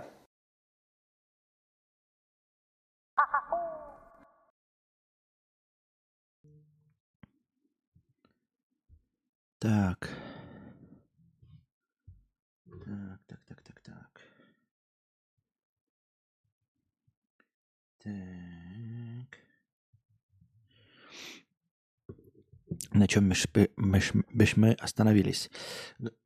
Так. Процесс-то пошел или нет? Бум-бум. Вроде пошел. Да. Green River 350 рублей. Небольшая простыня перед сном. А, небольшая простыня перед сном. И правда, бродит тысячи идей в голове. То хочется сделать из них книгу, то комикс, а может быть, чем черт не шутит, даже Аранобе. Все благие намерения упираются в необходимость зарабатывать не слишком надежную валюту на не слишком э, предсказуемую жизнь. Примерно с 9 до примерно 6 часов как минимум. И этот вид деятельности, надо сказать, высасывает все желание жить. И да, это, кстати, э, читать, думать же про это же. И это-то у меня, зажравшегося удаленщика, это по 40 часов в неделю, который пердит в диван на работе, а все остальные часы пердит в диван не на работе. Страшно подумать, что со мной стало бы, если бы в мою жизнь вернулась необходимость пердеть в забитом автобусе в 7 утра. Это я все к чему? Для любого базового сочетания конкретный человек плюс конкретное дело есть самое оптимальное сочетание условий. Ведь так? Я вот, кажется, нащупал свое самое любимое сочетание. Кажется, чтобы добиться успеха в чем-то, мне надо делать это между делом, не придавая большого значения и не концентрируясь на этом слишком сильно. Ведь стоит мне осознать вселенскую значимость какого-либо дела, я сразу же его завалю, в ту же секунду. Это, кстати, тоже э, один из э, таких творческих принципов. Я уж не помню, вот кто же этим тоже занимался между делом. По-моему, Агата Кристи, что ли? Она, по-моему, писала вообще за кухонным столом. А в перерыв, вот она, то есть была простой обычной домохозяйкой. Может быть, не Агата Кристи, но какая-то писательница известная. Э, и вот э, она занималась домашними делами.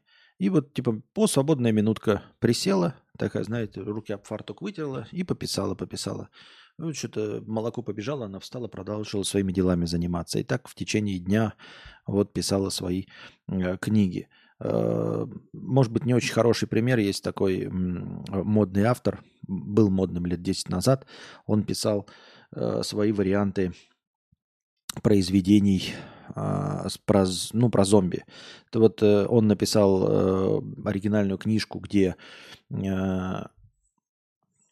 Авраам Линкольн охотник на вампиров, гордостью предубеждений и зомби – да, его вот гордость и предубеждение и зомби на 80% состоит из оригинального текста гордости и предубеждения.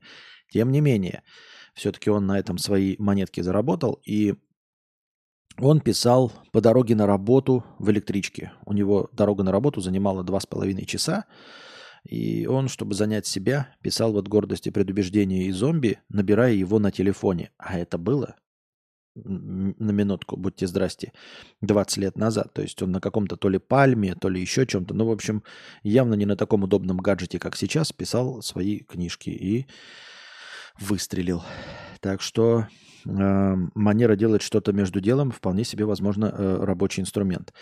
Примерно два года назад я решил, что в мои 32 пора бы уже засесть писать полноформатные книги с коммерческим потенциалом и принялся усердно пытаться. Туда-сюда, слово за слово, фалосом по столу, и вот я пишу свои гениальные книги, слушая в наушниках тебя и музыку одновременно. Или сериал «Папины дочки». Которой залипла жена. Между делом. Но так многого не напишешь, скажешь ты. Ну, как видишь, я не скажу. И ты будешь абсолютно прав. Но я ищу эффективные подходы, развиваюсь. И, о чудо, и правда регулярно становлюсь немного эффективней. Может и тебе с твоей книгой так попробовать, не придавая этому жизненному проекту слишком много значимости. Причем даже не на старте, а за годы до этого самого старта, а? По скриптум, не завидуй по поводу того, что мне удалось начать писать, а тебе пока нет. Я пишу не гениальные романы с надеждой на признание, а фэнтези про попаданцев в пчелу некроманта с надеждой это продать. Каждый твой рассказ на заказ прекрасен, обожаю их, спасибо большое. Про пчелу некроманта, конечно, шутка, или нет, или да, или нет. Понятно. Дарья Донцова, но это я по приколу пример привел. А, ну вот я не помню, ну, может, если Дарья Донцова делала это э, между делом, то там как бы получился результат между делом. А, по моим воспоминаниям из новостей, нападение э, медведей раз в три года по всему региону Сахалинская область. Так об этом неделю местные масс-медиа трезвонят. И в каждом случае это стечение многих роковых факторов. Вот-вот это уже похоже на правду, на всю область. А не когда тебе таксист рассказывает, что он там всех этих людей по, по поваленных медведями знает. А можете писать книгу в прямом эфире? Ну, то есть на стримах зачитывать какие-то новые куски или типа того. Так будешь двух зайцев убивать или такое не зайдет. Ну, во-первых, я и не пишу, понимаешь? То есть ты так говоришь, как будто бы, я не знаю, как будто у меня затык, и я написал 80% книги. Или как будто бы э, у меня случился творческий кризис э, в моменте написания пятого своего романа. Я ничего не написал. С чего ты взял, что я на стриме буду писать? Вдруг. Почему вдруг на стриме будет получаться? Чтобы что? С чего вдруг? Это раз. Во-вторых, эм, писать книгу в прямом эфире. Я что-то когда-то давным-давно пытался такое. Я писал сценарий карпоток одних, э, написал в прямом эфире, еще когда на Твиче сидел. Вот, прям при вас набирал текст. Но на самом деле, с точки зрения зрительной, это так себе развлекательный момент. Ты просто сидишь вот такой напряженный, да, ковыряешься в носу, чешешься э, и пишешь текст. Потому что если будешь отвлекаться на чат, то мысль пропадет. Это так же, как у э, программистов считается самым, э, как это, плохим тоном, это отвлекать программиста. Э, когда какие-то там менеджеры, HR и прочие э, секретарши подходят, ну что он не может всего на 30 секунд отвлечься? Они не понимают, что в написании кода, если ты отвлекаешься вообще на сколько угодно, на 2 секунды, на 30 секунд, то типа потом, чтобы обратно войти в это состояние, э, в состояние написания кода, нужно 15-30 минут. И вот этого люди не понимают, что дело не в том, что он на 30 секунд отвлекся. Он не на 30 секунд отвлекся, а на 15-30 минут. Потому что как только вы его отвлекли, у него переключилась мысль, все, ему надо теперь обратно э, смотреть в код и понимать, что он писал вообще. Ну или в алгоритм. Это не обязательно там писать сразу, но тем не менее в алгоритм. Это же мыслительный процесс, это как бы решение задачи, это как игра в шахматы э, на большом уровне. Ты не просто придумываешь сейчас ход, ты продумываешь на 6-10 ходов вперед свои, варианты и на 6-10 вперед ходы варианты оппонента продумываешь. Тебе нужно это одновременно все в голове держать. Поэтому человека нельзя просто так отвлечь на 30 секунд. То есть можно, но для того, чтобы ему обратно вернуться э, в игру, ему нужно обратно заново вот это просчитывать. Оно же все как-то выстраивается, выстраивается вот ходы так, так, так, дерево вариантов и дерево вариантов э, оппонента. Э, так что э, написание текста, наверное, не так сложно, как игра в шахматы, но тем не менее нужно же держать в голове, что ты хочешь сказать. А справа у тебя чатик. Ну и чатик же не понравится, как это. Дуракам полработы не показывают. А, разочаровался даже Стивен Кинг, когда он выпускал по подписочной системе, типа глава за доллар или что-то такое на Патреоне за донаты. А, полностью проект провалился, он перестал это делать, потому что, ну, что ты показываешь глава? Глава, она не так, видите, книгу надо полностью прочитать и понять, что, ну, я не говорю, что э, обязательно до конца, если оно говно, но тем не менее, когда у нас уже есть известный писатель, да, он может себе позволить треть книги э, выстраивать экспозицию, которая будет ни к чему не вести, а вы сидите и пишете комменты, да говно это все фигня, Э, в точности так же, как человек сидит там где-нибудь в э, генераторе, не в генераторе, а в 3D-моделинге, вы видите какие-то чертежи, три проекции, э, не пойми чего, а результат, чтобы понять, чтобы вы насладились, можно только после того, как он запустит рендер, и только после того, как получится картинка. А весь процесс создания это скучнейшее мероприятие, я так думаю. И также здесь люди пишут э, и разочарованы. Ты же все равно, я же увижу эти комменты и пишут, фу, какую-то шляпу пишут. А давай лучше так поменяем, а давай лучше сяк поменяем. А у тебя заход на роман. Не, зачитывать готовые вместо новостей. Ну, не знаю, мало ли, может, реально не то. А я по- помню, что если поковыряться в носу, то настанет апокалипсис. Разве? Не понял. Что? Почему? Александр, 100 рублей, пока я не ушел. А, например, что если посмотришь свои старые карпотки и их оспоришь? Вдруг интересно будет. Что-то нет, с самим собой неинтересно спорить. Мне не интересно вообще. Очередная идея говна, конечно, выпью еще чуть-чуть и, и мысли умнее будут. Или нет. А, спорить с самим собой зачем? Множество есть тем, с чем поспорить. Как повестки. Простыню в донате в 2.53 от Веркошка потерял. Так, потерял. Потерял. Простыню в донате потерял. Да, потерял в натуре. Веркошка 300 рублей с покрытием комиссии, простыня текста. Восемь лет дочке сегодня, сказочный денек. Всю неделю работала, готовиться ко дню рождения было некогда. Вообще не мое это все. Но на аниматоров и игровой центр я не заработал, а ребенок требовал развлечений для гостей.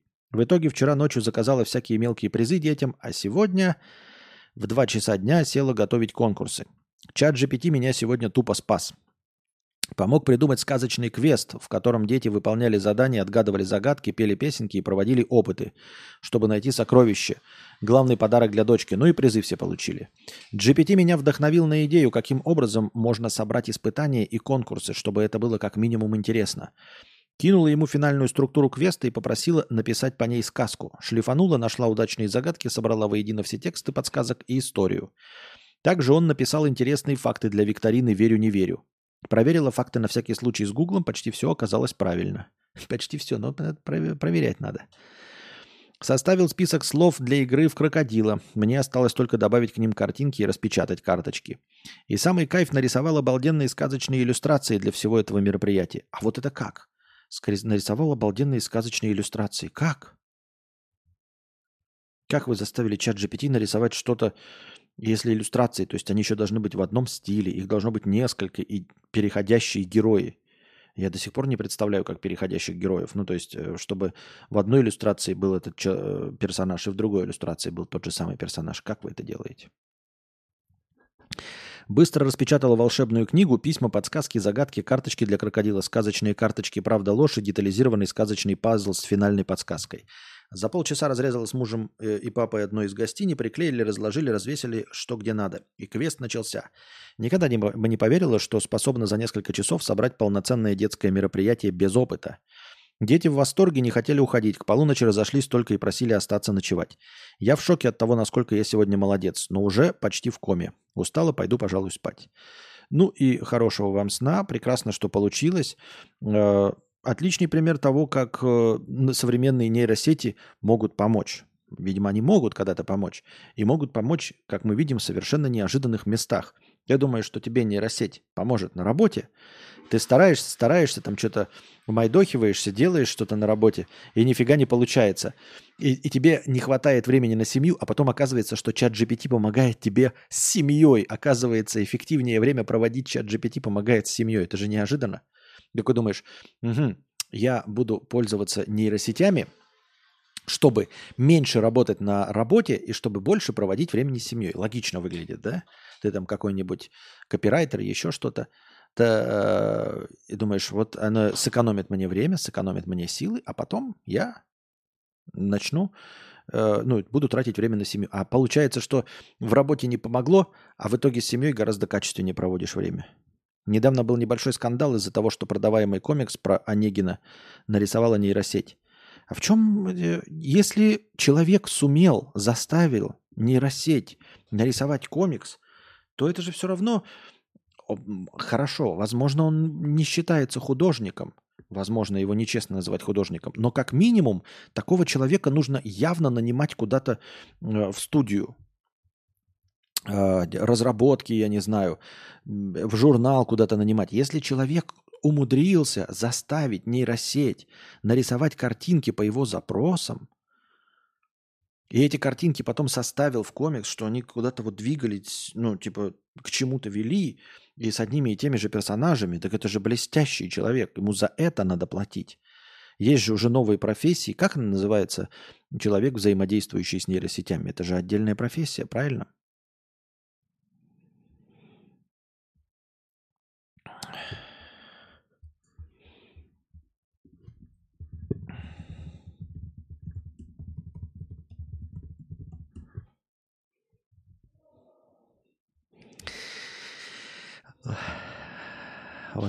Такие вот дела.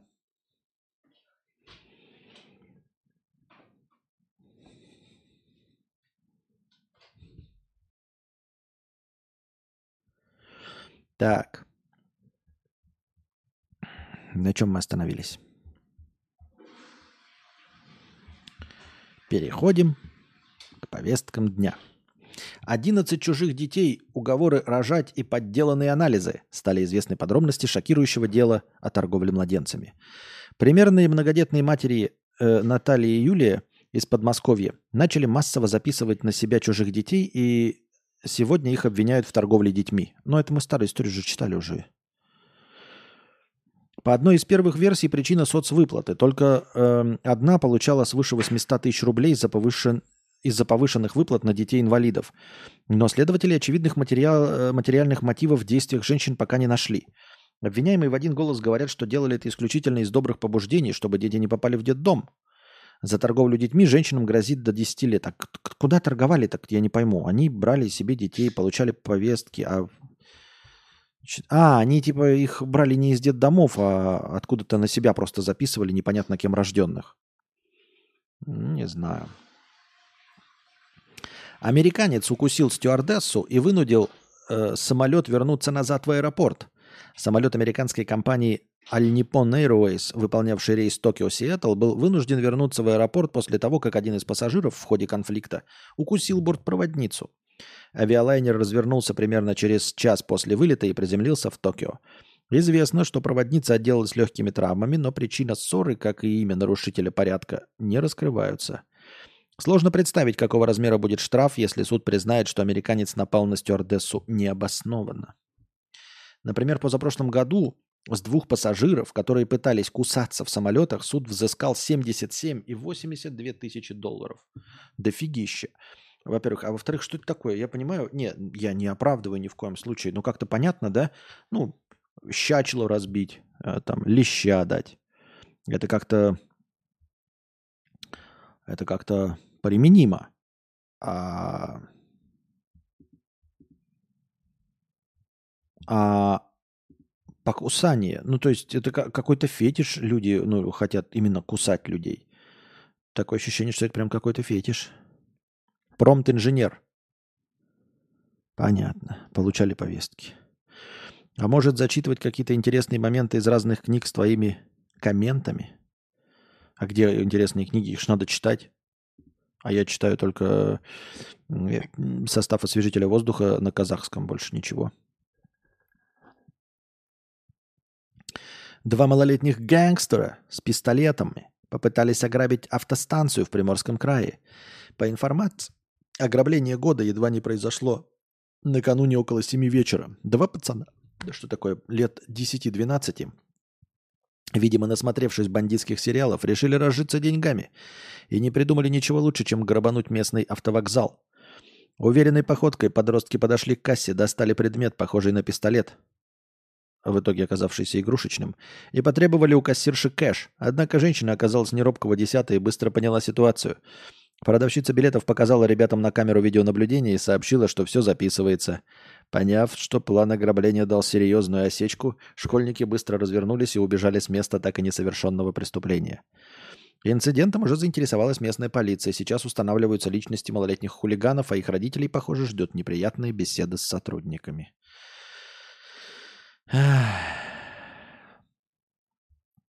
А, да, этот повесточник пишет, а я бы дал им наличку и вызвал полицию, чтобы больше впаяли. Интересный подход, но им больше не впаяют слишком маленький возраст. Одно дело прям близко к а, совершеннолетию и там уже какой-то привод а, не первый, а совсем шкалье ничего не будет. Им ничего не будет все равно. Просто пожурят родителей, а пожурят родителей одинаково. Так что тут нет какого-то правильного поведения. В Москве 17-летняя студентка попыталась покончить с собой из-за того, что осуждаем, что ее отец ночью громко слушал дискотеку 90-х. Девушка сейчас в больнице с острым отравлением. Трагедия едва не произошла э, в левобережном районе столицы. 43-летний батя уже в 12 часу ночи решил приготовить ужин в квартире где живет вдвоем с дочкой. А чтобы ему было веселее, врубил замиксованные подбиты песни своих детства и юности. «Руки вверх», «Отпетые мошенники», «Акулы и вирус». Дочь, которой на следующее утро нужно было рано вставать в колледж, несколько раз безуспешно попросила развеселившегося отца убавить. Когда в конце концов она снизила громкость сама, мужчина ее отругал, прогнал делать уроки и навалил звука побольше – Девушка психанула и закрылась в комнате, а когда батя зашел, чтобы позвать ее ужинать, то увидела растормошенную аптечку и своего ребенка, который корчился от боли на полу. Отцу пришлось экстренно прервать наслаждение тополиным пухом, вызвать скорую и пока та едет, самостоятельно промывать дочери желудок. Девушку госпитализировали в токсикологию, ее удалось спасти, но пока она остается в больнице. Выяснилось, что родители пострадавшей давно развелись. До 21 года девушка жила с матерью, после ссоры с которой на год переехала к бабушке – и уже в 22-м смогла поступить в Московский открытый колледж, в связи с чем перебралась к отцу. На учетах студентка не состоит, хорошо учится. Сейчас э, с любителем музыки 90-х работает полиция. Очень странно, э, странно звучит история. Ну, я вот теперь уже, э, э, так знаете, с опаской говорю э, про бред, потому что, ну, люди реально руководствуются бредом. Но вообще, мне кажется, довольно странноватым поведение на зло бабушки отморожу уши. Ну вот он музыку включил, да, вы ссоритесь. А почему нужно накладывать руки на себя-то? Я что-то не понимаю. Я ни в коем случае ни к чему не призываю. Но почему? Какой в этом смысл? Я вот просто с трудом улавливаю. И я одновременно понимаю, что в любом возрасте, а в молодом тем паче, легко и просто вот эту причинно-следственную связь у себя в голове нарисовать, и это может показаться логичным ходом гения, безусловно. Потому что ну, я вижу же людей вокруг, во, во всем мире. Поэтому звучит правдеподобно, но тем не менее все равно со стороны кажется очень глупым.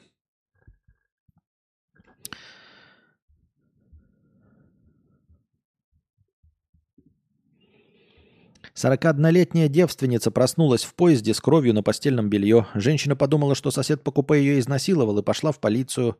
Оказалось, что кровь была менструальная. 18 января Ольга пришла в отдел полиции, чтобы заявить, заявить о насилии. Женщина рассказала, что несколько дней назад ехала в поезде. В купе она была, э, в купе она была вместе с мужчиной. Попутчик представился экстрасенсом, Рассказывал, что может творить чудеса, лечить неизлечимое и превращать воду в вино. Между делом мужчина стал приставать к Ольге. Пассажирка отказалась, а дальше, по ее словам, все было как в тумане. Утром она проснулась, почувствовала боль внизу живота и увидела следы крови на белье. Попутчик в это время мирно спал. Она подумала, что мужчина ее изнасиловал, ведь она девственница. После рассказа Ольги следователи отправили ее на экспертизу. Медики осмотрели женщину и заключили, что девственное плево не нарушено, а кровь на белье менструальная. Заявление писать Ольга передумала. Э, здесь скорее нас э, э, этот случай учит не пытаться лиц противоположного пола вдохновить тем, что ты какой-то таролог, экстрасенс и все остальное. То есть она подумала, что он ее загипнотизировал. Ну, приставать вообще не нужно было, это естественно, да. То есть э, это, конечно, незаконопослушное поведение. Тем не менее, ты думаешь, как впечатлить женщину? Да ну богатства у тебя нет, видно же по костюмчику, да, что у тебя нет ни мерседесов, ничего, да и едешь ты в поезде, а не в самолете первого класса. Ну вот рассказать, что ты экстрасенс и там обладаешь телекинезом, вот думаешь, вот, может быть, даму это вдохновит, они же любят всяких астрологов, тарологов, родологов. Э, думаешь, может быть, э, ты ей покажешься в связи с этим интересным, а вот э, чуть что, она сразу думает, что ты ее загипнотизировал и изнасиловал. И он такой думает, да нахрена я это сказал? Я ведь просто токарь. Нафиг бы мне это нужно было, блин, блинский.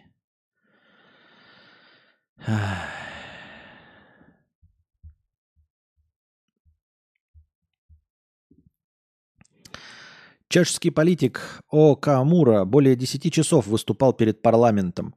Если точнее, 10 часов и 44 минуты. Непрерывно. Тамио Окамура, почему чешский? Тамио Окамура, как будто японский. Заранее предупредил коллег по парламенту, что намерен побить свой предыдущий рекорд годичной давности, равный 7 часам и 7 минутам. В результате его речь в дебатах о возможном введении голосования на выборах – э, по почте для граждан Чехии, находящихся за рубежом, тема-то такая узкая, да? Возможность, э, не невозможности, как это? Да, возможность введения голосования по почте для граждан за рубежом. Продолжалось 10 часов 44 минуты. Я бы, конечно, за большие донаты, может быть, посидел бы и разные темы бы поразмусоливал, но на одну тему, это гений, настоящий подкаст. Только подкастер может лить воду из пустого в порожнее в течение 10 часов 44 минут на одну узейшую тему. Я даже не знаю, есть ли такое слово узейшее. Эм, таким образом, он превзошел по длительности выступления не только себя, но и Фиделя Кастро, который однажды говорил непрерывно 7 часов 15 минут. Японец по происхождению лишь спустя 4 часа попросил у председателя разрешения снять пиджак, э, а еще через пару часов принести ему воды. Акамура, впрочем, выступал бы и еще, да не позволил регламент. После девяти вечера продолжение дискуссии перенесли на следующий день.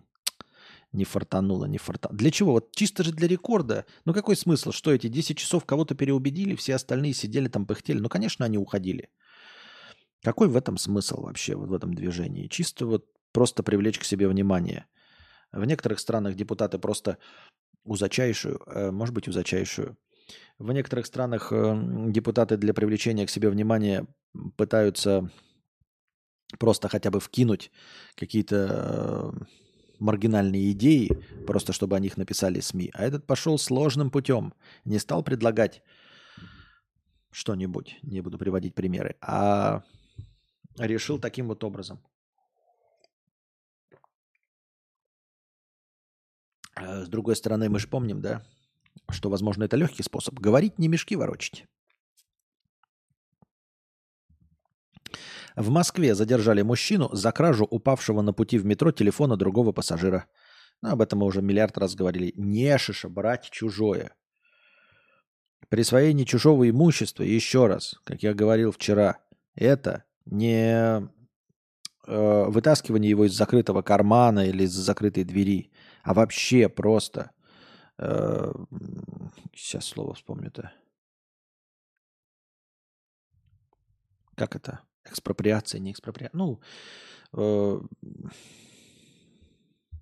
надо читать побольше какой-нибудь э, такой публицистической литературы. В общем, вы поняли, о чем я. Э, забирать себе, если это принадлежит не вам, это преступление. Даже если это лежит абсолютно незащищенное и кажется никому не принадлежащее. Эм, 25-летний воришка воспользовался моментом, когда владелец смартфона отправился за подмогой, чтобы достать гаджет, и спустился на рельсы. Он забрал гаджет себе и был таков. Но в метро есть камеры. О, удивительно. Поэтому полицейские быстро установили личность мужчины, нашли его и задержали. Телефончик стоимостью 40 тысяч изъяли. В скором времени вернут законному владельцу, а на воришку, опять воришку, варье он, почему воришка-то, возбудили уголовное дело. И правильно сделали.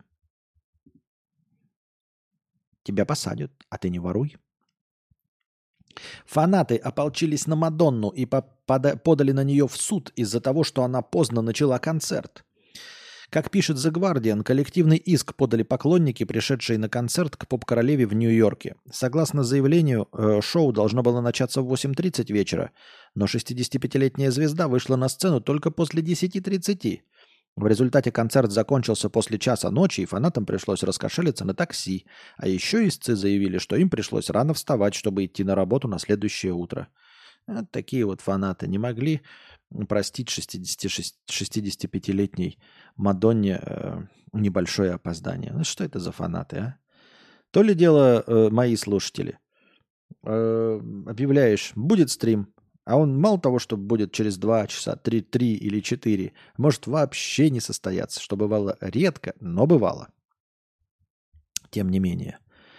Понимаете? А тут подали в суд с 8.30 до 10.30. Кстати, но это я понимаю почему, да? Как есть такая новая шутечка в интернете. Не новая шутечка, а кто-то, по-моему, даже какой-то клуб открыли для скуфов. Но не скуфов, а для людей 30+. А, рейв-вечеринку, которая начинается в 5.30 вечера.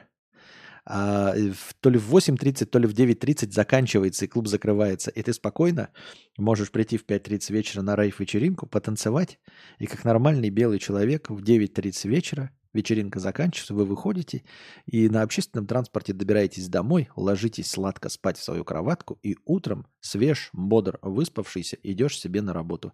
Вот это клуб для 30+. Естественно, кто еще может слушать Мадонну, 65-летнюю э, почти выжившую из ума старуху сейчас, естественно, это тоже 30-40 плюс люди. 30-40 плюс люди, они рассчитывали, что вот концерт в 8.30. Так и быть, попыжусь. Ну сколько 65-летняя моя э, любимая певица сможет протолкаться? Ну полтора часа будет концерт, правильно? Вот. Э, в 10 закончим, можно будет еще на последних автобусах, ну или на метро работающим доехать. А она такую подставу устраивает. Ты свою аудиторию-то знай. Ты знай, для кого поешь. Ты же не для 15-летних сыкух поешь, которые могут э, всю ночь протанцевать, а потом утром пойти на пары и еще радоваться, какими они свежие и как у них много сил. Тебе 65. Ты песни поешь уже 40 лет. Кто твои поклонники? Такие же. Э, мешки с песком, как и ты. Они хотят спать дома. Им нужно э, таблетки от несварения выпить, антидепрессанты, бокальчик вина, лечь в 10 включить сериал и в 10.02 уснуть. А ты что себе позволяешь? В 10.30 только начала. Совершенно справедливое негодование. Ну, насчет суда я бы, конечно, не подал, но э, тоже бы расстроился.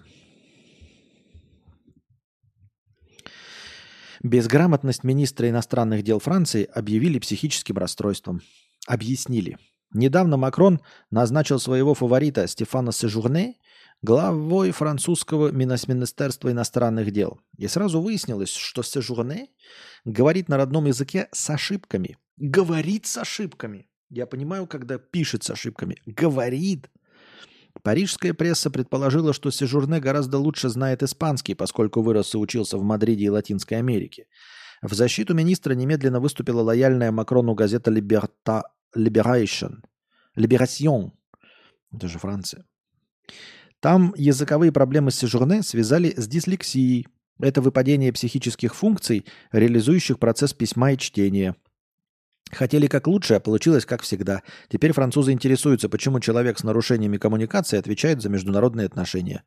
И справедливо совершенно тоже негодование французов. Если у него, извините меня, дислексия, то, наверное, ему нужно заниматься не тем, что связано с разговором и речью. Правильно?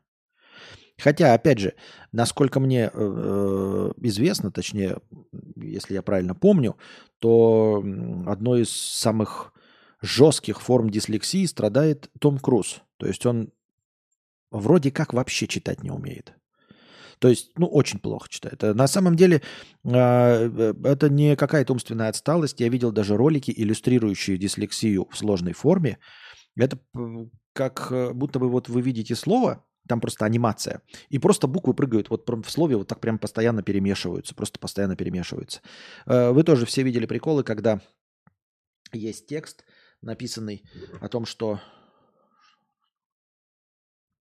когда есть текст, написанный о том, что э, вы можете читать э, любые слова, только если и, и не будет представлять никакой сложности, если вы поменяете внутри слова все буквы, но первую и последнюю букву вы оставите на своем месте. Э, вот, то есть люди способны читать, если первая и последняя буква на, на своем месте стоят, любой текст. Но вот если все буквы меняются, и представьте, что они динамично меняются, вот так примерно выглядит для людей дислексия. Э, и Том Круз страдает дислексией, он я, может быть, читал статьи, может, это враки были, может, это неправда, но э, вроде как он все сценарии, ему их просто прочитывают и учит, им, учит он их, как, как и дети стишки учат, не умея читать. То есть им просто прочитывают и все, и они запоминают это все на слух. И, те, и он работает, тем не менее, артистом разговорного жанра, то есть артистом, не, не, не немого кино, не мимом, не музыкантом, а именно тем, кто разговаривает, заучивает тексты, свои актерские работы, и все это он помнит, прекрасно выучивает, при этом не умея читать. Так что почему бы не Министерство иностранных дел? Но тут как-то кажется вот политическая деятельность и с одной стороны, раньше, до того, как вот все, да, казалось, что дипломатия из, одна из величайших, э, одно из величайших направлений политической деятельности, когда люди тончайшими нюансами текста умеют договариваться э, с другими людьми, чтобы не было смертей и не умирали. Но, как мы видим, это не работает. Каковы бы ни были профессионалы, люди все равно будут умирать. И дипломатия так не работает. Но все-таки хотелось бы, хотелось бы, чтобы человек не путал слова, когда выступает от имени страны на каких-то международных мероприятиях. Потому что мне кажется, что вот как раз дипломаты это должны точно и четко владеть словом, чтобы не было никаких иносказаний, всего. И если они что-то говорят, то говорить они должны исклю... именно исключительно на 146% то, что они подумали и что они хотели сказать. Я так думаю, мне так кажется. Поэтому негодование французов, в принципе, понятно. Но опять-таки, то, пример Тома Круза доказывает, что можно и с дислексией нормально быть. В Нижегородском СИЗО поселилась енотовидная собака. В следственном изоляторе Нижегородской области завелся свой супергерой – енотовидная собака по кличке Ракета названная в честь персонажа из популярного фильма «Стражи Галактики». Новый обитатель СИЗО сразу стал любимцем не только сотрудников учреждения, но и осужденных. А еще зверек помогает в работе психологам, которые используют метод ПЭТ-терапии для заключенных. Ну, это когда-то э, ласковые животные.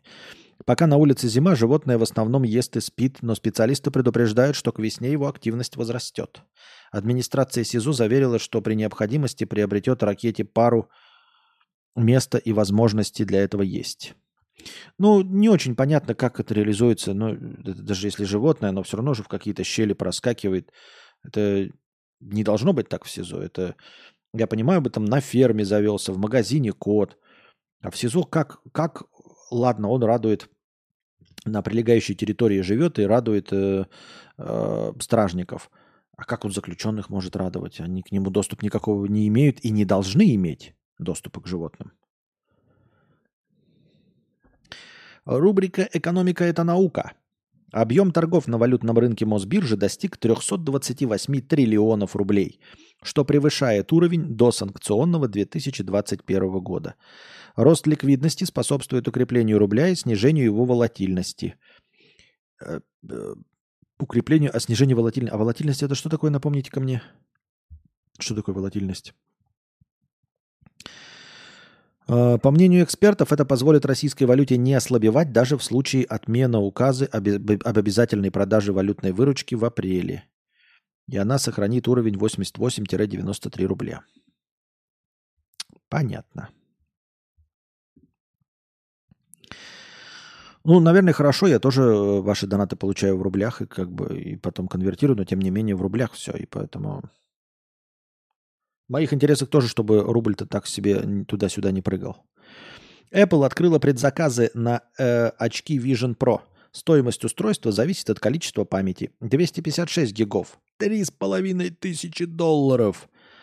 Пол терабайта 3700 и терабайт 3900 долларов. Да, хотелось бы напомнить, что в этих очках, э, ну, я не знаю, есть некоторые очки, которые работают от компа. То есть используют мощности компа, а сами выступают э, своего рода интерфейсом взаимодействия. То есть экраны, наушники, понятно, к ним привязаны э, эти жопстики и ориентация в пространстве. Но в целом э, железная часть очков она не особенно мощная. Потому что вся обработка картинки идет там. А здесь это как бы как сложные мониторы, э, двойные, конечно, для, ну, чтобы была синхронизация, герцовка, все понятно. Но тем не менее, сами по себе они не запускают ни программы, ничего. Э, это которые подключаются к компам на основе Windows. И, ну вот, в которые игры играют и все остальное. А здесь очки, э, насколько я понял, отличаются сильно. Потому что, ну вот так же, как и э, очки к PlayStation, они ограничены мощностью PlayStation. То есть сам по себе они поэтому не настолько дорогие. Это как дорогие мониторы, как дорогой пользовательский интерфейс. Почему очки Vision Pro от Apple стоят так дорого? Я не оправдываю, не говорю, что нам надо покупать их, но тем не менее, это отдельные гаджеты. У них проц следующий после моего MacBook. M2. Да, мой M2 у меня там Max, понятное дело, мощный, но тем не менее, он следующего поколения.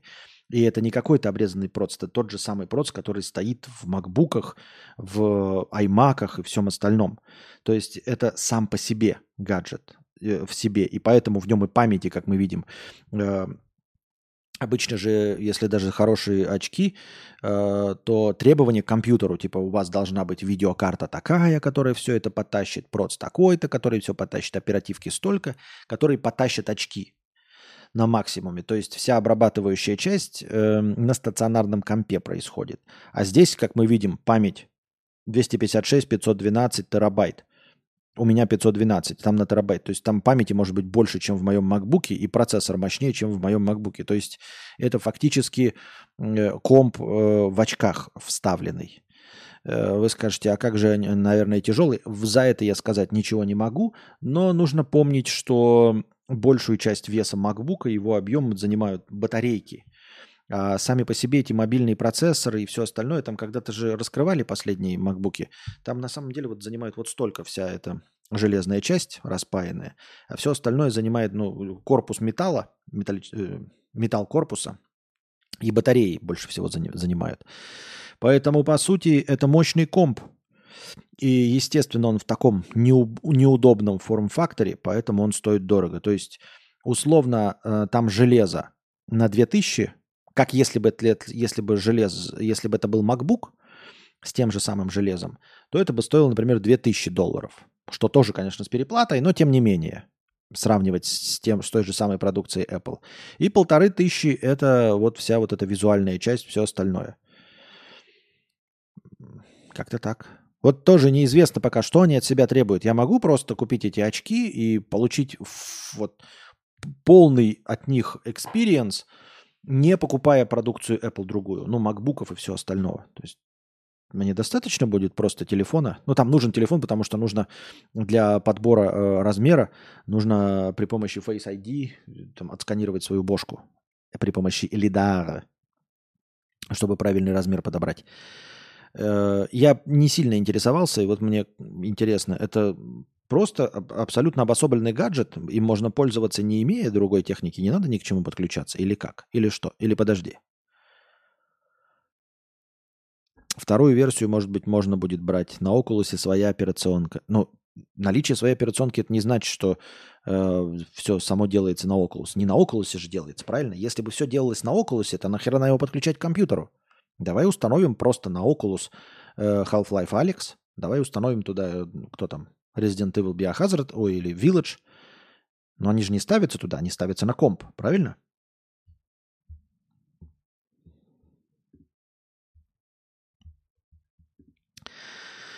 Группа Kiwi продает активы в России э, гонконгской компании своего SEO. Цена сделки 23,75 миллиарда рублей. Kiwi банк и Kiwi кошелек остаются в, российской, в российском контуре. Понятно. Ну, о чем это говорит, я не знаю. Ну, в общем, вроде как остается. Папич заявил, что хочет закончить карьеру стримера. Стример записал ролик, в котором объяснил, что устал от популярности, ему надоело, что за его жизнью постоянно следят. Мне надоело популярность и все связанное с публичностью. Мне нет смысла переставать стримить, но я стану настолько душным, чтобы вы перестали меня смотреть, и я ушел. На донаты я больше отвечать не буду. Все хорошее подходит к концу, так что удачи и прощайте. Но опять-таки, да, вот пишут, опять э, ученый изнасиловал журналиста. Я смотрел этот ролик. Он устал от популярности, да, но он не собирался заканчивать карьеру стримера. Не собирался. Он говорит, я буду стримить, я люблю игры. Я просто не хочу всех вот этих атрибутов популярности. Сахарное наводнение разлилось по улицам э, Сергача в Новгородской области. На сахарном заводе лопнула цистерна с патокой объемом не менее тысячи кубических метров. Патока свободно растеклась по улицам города. Очевидцы сообщают, что волной смыло два КАМАЗа, а еще патока затекла в подвалы некоторых домов и залила зимние запасы. А, ну это, видимо, в частном секторе, думаю, как и в многоэтажном домов, в домах зимние запасы. Патока это же неприятненько. Да это вот сейчас зимой еще ничего. А если летом? То есть надо же как-то избавляться сейчас от этой патоки, потому что летом это же всех насекомых, всех вот этих вредителей, всех же привлечет это все. И гнить начнет. Сейчас зимой надо как-то это снимать. Ахахах, он же вообще не то имел в виду. Что ты имеешь в виду, Вертикс?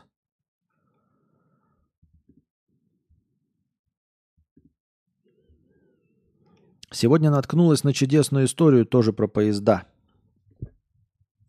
40-днелетний... Так, это мы читали уже только что.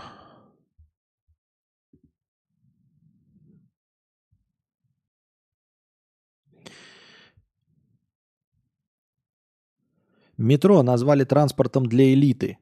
По словам члена Комитета по развитию общественного транспорта, метро является транспортом для элиты, так как от его наличия получают выгоду только жители в радиусе 500-700 метров от этих станций, а все остальные не получают ничего. И это кто говорит? Это говорит член Комитета по развитию общественного транспорта. Ну вот, насколько он профессионал свою, своего дела, насколько он компетентен? Ну что это за бред? От станции метро получают выгоду только те, кто живет э, в радиусе 700 метров. Но это же бред. Все пользуются метро. Даже если ты Э, вот, например, у тебя автобус, автобусная остановка поближе от тебя, но когда у тебя открывается станция метро, ты пройдешь 10 минут пешком, не ожидая автобус, чтобы на метро потом быстро доехать до центра или до, до другого конца города, особенно если это в пределах Москвы. 15 минут пешком, 20 минут пешком – это не критическое э, расстояние, по-моему, до метро, если я правильно понимаю. Не критическое же, правильно? Что про Папича? Что, ну, я-то говорю, правильно или нет? Про Папича.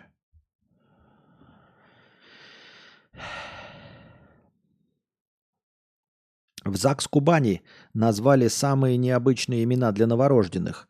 Некоторых мальчиков назвали Люцифер, Червоня, Родослав, Вельмир Тарас через тире, Алтай, Бриллиант, Данте, Золотой, Изумруд, Килиан, Ми Мечислав, Македон, Огнеслав, Север и Ярополк. Самые необычные имена у девочек стали Агата Ольга, Эмилия Виктория, Яган... Неправда. Златодара, Эрнестина, Элита, Миллиана.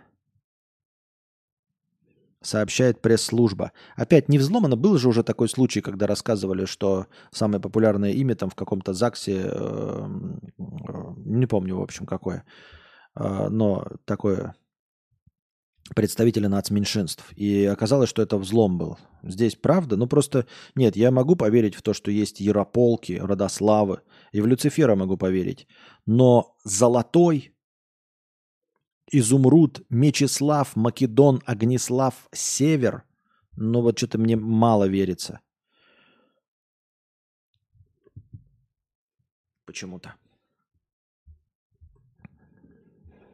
Я тебе, конечно, верю.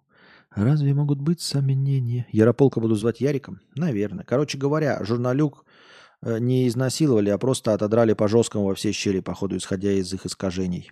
Это да. Журналюги все перебрали. Машина в кредит, бензин в рассрочку. Не сможешь за них заплатить, коллекторы вырежут почку. Ничего себе стихи. Россиянам начали продавать бензин в рассрочку. Такой сервис запустила сеть АЗС «Газпром нефть». В момент заправки клиенту нужно оплатить только 25% стоимости. Остальное тремя равными платежами раз в две недели.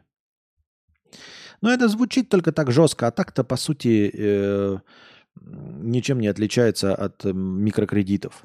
Наоборот, рассрочка, она же беспроцентная.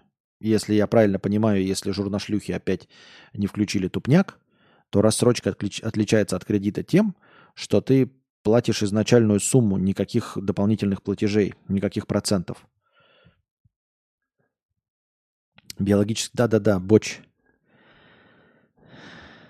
Биологический объект человек.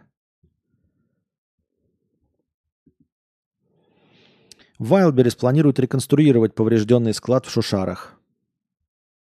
Э, молодцы, а что еще делать-то? Да. Ну, если земля вам принадлежит, даже если он полностью сгорел, надо заново строить, да и все. Только 82% мужчин и 66% женщин готовы сообщить своей второй половине о премии и поделиться с ней деньгами. Главное, только 82 и только 66. Это же большинство. 27% женщин и 13% мужчин оставят их себе. Понятно, не так уж и много, но в пределах допустимого. 161 миллиард рублей потратил за год, э, потратили за год россияне на компьютерные игры, выяснили. Самыми популярными играми у граждан РФ стали Atomic Heart, Hogwarts Legacy и Baldur's Gate 3.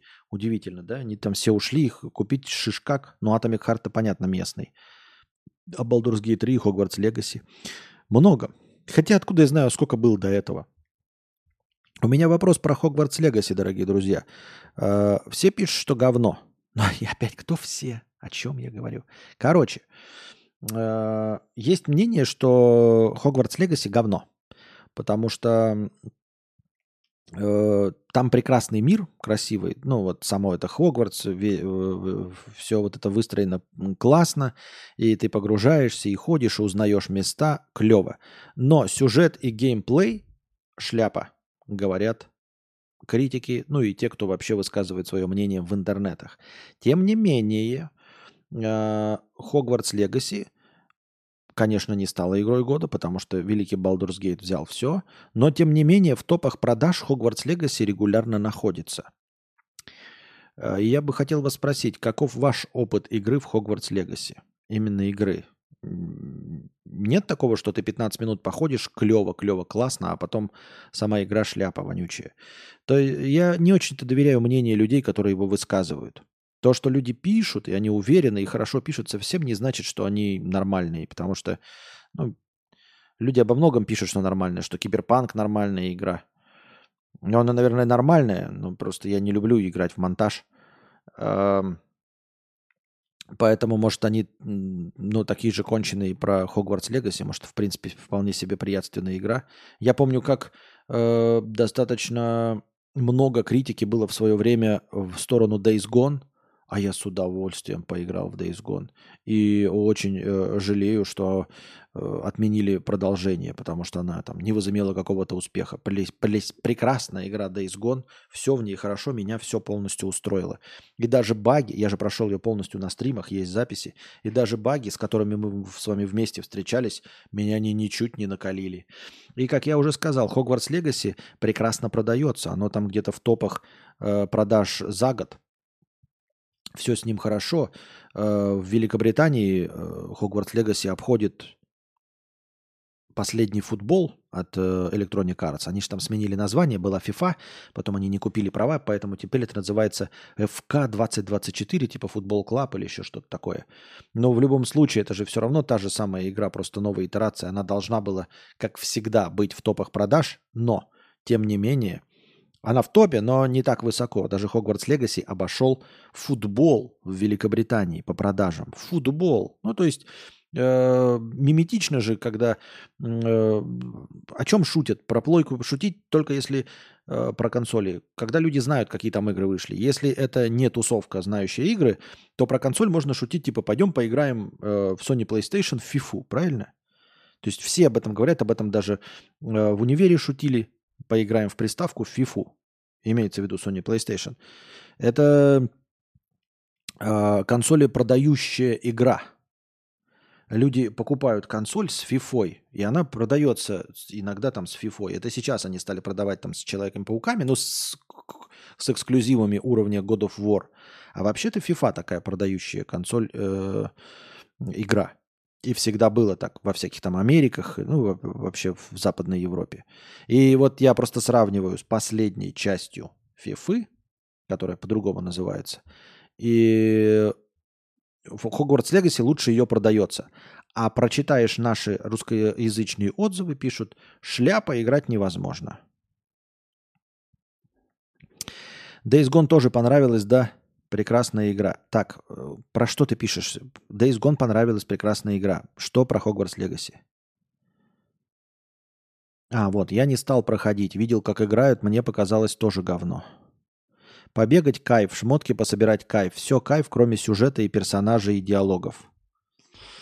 Не очень понятно. Ну, в Days Gone то... Вот что такое? Что там, сюжет какой-то выдающийся? Нет. Диалоги я вообще не понимаю, как можно говорить, диалоги хорошие или нехорошие. Ну, куда-то двигают сюжет, да и все. Для меня сейчас игра года это Ремнант 2. Чувствуется, как нейронка нагнетает. Прямо сейчас игра. Подожди, Ремнант это где ты э, с двустволкой, э, это Soulsborne с двустволкой? Это? Я и первую часть как-то пропустил, что-то не пошел, потому что сложновато. И там можно выбрать легкий и превратить это в шутер. Выбрать э, самый легкий э, режим и просто идти как в шутере. Если тут большинству, наверное, нравится киберпанк, ты же не будешь полагаться э, на мнение по Хогвартсу. Да здесь немногим нравится. Нет, ну не, не нравится до фанатизма. Людям нравится киберпанк, я это понимаю. Это просто не моя игра. Но э, никто с пеной у рта не доказывал, что киберпанк какая-то там гениальнейшая игра. Играю прямо сейчас в Хогвартс. Эм, но вот застряла на задании, где нужно по всей карте собрать артефакты, и пока ты их не соберешь, дальше сюжетные задания не открываются. У жены первая игра AAA от третьего лица, которую она прошла на платину, но она очень любит вселенную Гарри Поттера. Ну, разве просто так любовь ко вселенной затащила бы игру? Костя, если тебе на игру задонатить, почем час игры будет твой через силу? Например, часа на 4. Ну, стоимость игры и игровой стрим, он же не по той ценнику идет. Ну, тысяч пять. Стоимость игры тысяч пять. Но стоимость игры на плойку в UK-магазине, потому что у меня аккаунт э, в Великобритании. Стоимость игры на UK-магазине 5000 и будем играть. Точнее, даже, даже не так. Не обещаю, что в один стрим, но, скажем так, 4 часа игры будет этой. То есть, может быть, 2 по 2, 4 по одному, но если договоренность такая, что как минимум э, вот за 5000 будет 4 часа игры. Вот так.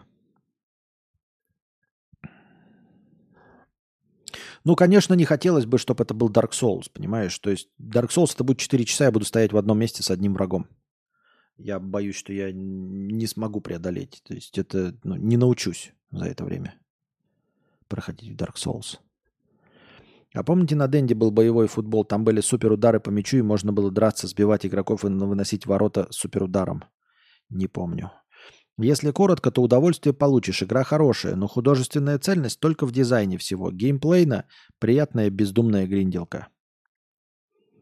Получается, что на игру в доту тебе не задонатить, потому что э, доты на плойку нет? Получается, что да. Получается, что да. Ага, я на легком играю в Ремнант, но шутера не будет. Все равно нет шутера, да? Блин. Блин. Бывает ли у тебя такое, что, казалось бы, неудача спустя время оказывалась удачей? Ну, например, неудачный случай привел к хорошему знакомству или исходу. Э, Такого не бывало, но мелочь бывает такая, что тебе кажется, что не получилось, а в итоге получилось. Тебе кажется, что не получилось, а в итоге получилось. Такое бывает.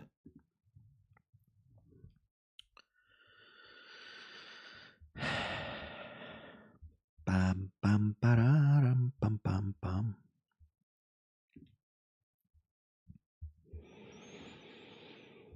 Эндокринологи. Манная крупа вредна для организма. Манка – это мелко перемолотая пшеница, которая содержит огромное количество крахмала и глюкозы.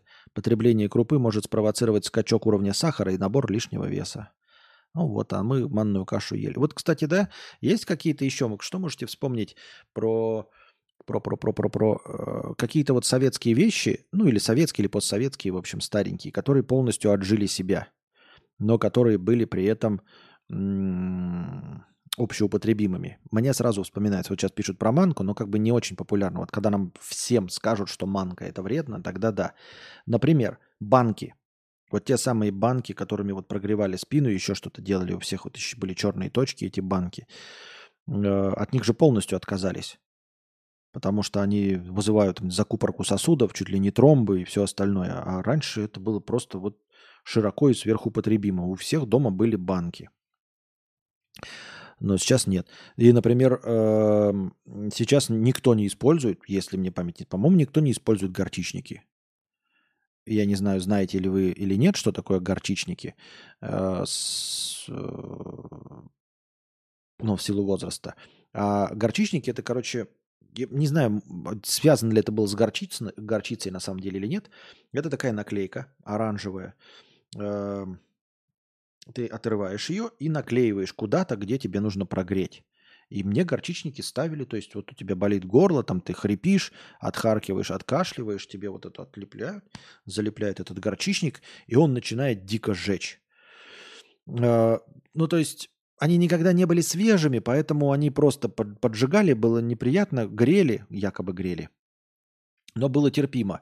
Но иногда мне парочку раз в жизни попадались свежайшие горчичники, которые приводили к ожогам. То есть тебе наклеивают этот вот пластырь такой большой, и тебе прям боль такая, а, не могу вообще, нет. И тебе отдирают, и у тебя остается красное пятно. То есть это какой-то ожог, очень легкий, естественно, не какой-то там степени, но тем не менее ожог, который несколько дней держится у тебя красное пятно. То есть это прям ожог термический, э, химический.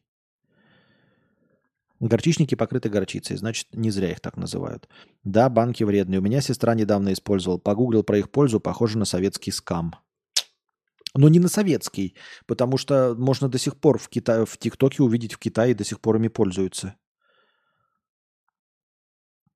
Скорее даже больше вреда от этих горчичников. Тем более. Тем более. Я в личку напишу, сколько у вас там в UK стоит эта игра. Ответишь? Плюс 5к. Давай, пиши. Когда ты хочешь? Сегодня, завтра, послезавтра. Сейчас вместо горчичников наклейки из Китая с фотографиями змей, скорпионов и тому подобное. Они тоже греют.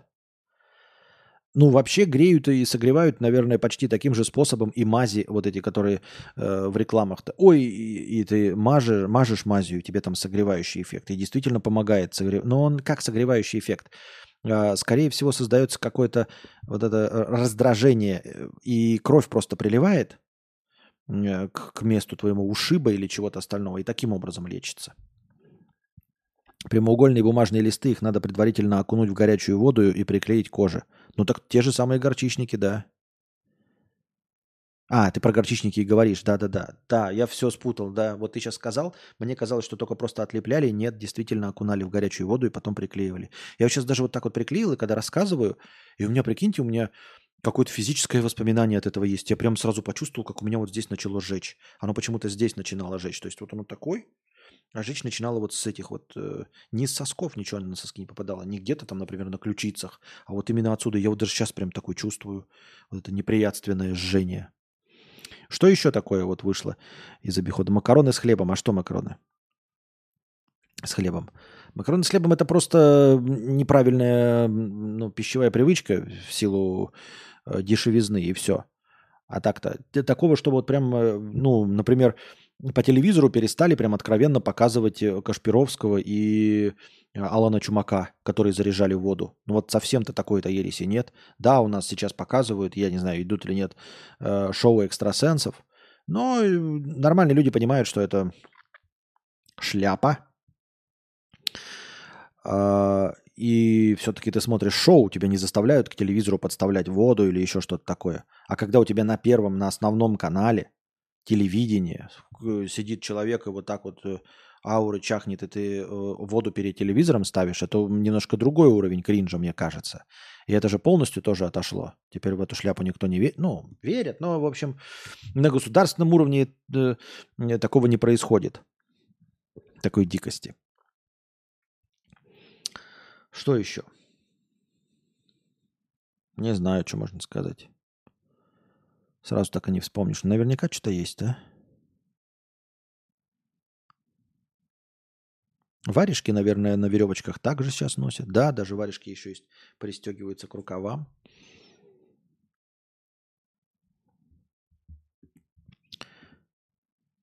Я не обязательно говорю про плохое, просто может что-то из моды вышло. Э, в очередной раз пытаюсь бросить курить. Держусь уже четвертые сутки. Не помню, чтобы за 7 лет курения настолько бросал. Похоже, это победная попытка. Вы сейчас курите? Я сейчас курите. Да. Ну, тоже, наверное, надо завязывать. Не, не раньше февраля. В числах 12-17, когда полноценную ЗП дадут. Я ж на заводе работаю. А? Ну, будем ждать, будем ждать. Кварцевые лампы, которые в рот вставлялись. Это и сейчас есть. Это и сейчас есть. И облучатели всякие там, когда вот сидят дети вокруг, а их там, э, я уже забыл, как? А? Короче, синяя лампа вышла из моды. Вышла из моды разве? Разве вышла? Ну, возможно, наверное, да.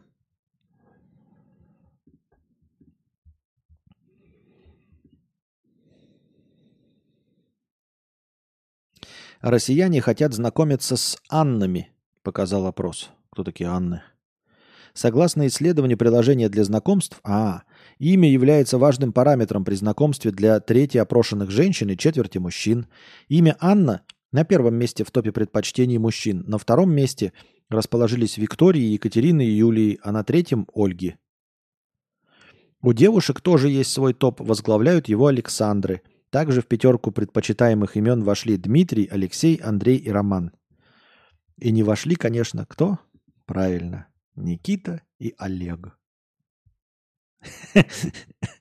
Не в обиду, дружи, но почему-то Олег все время какой-то миметичный персонаж. А, самокрутки. А, и э, самокрутки, и обычные сиги.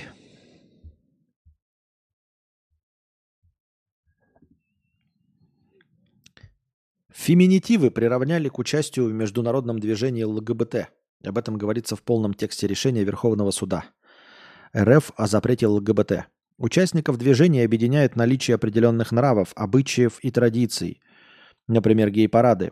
Схожий образ жизни, в частности, особенности выбора половых партнеров, общие интересы и потребности, специфический язык, использование потенциальных слов феминитивов, таких как руководительница, директорка, авторка и психологиня – это что, теперь нельзя их использовать, что ли, под угрозой?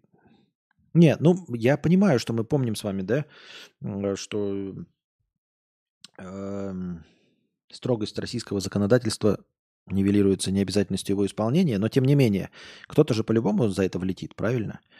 И показательные порки обычно все, время, все равно бывают.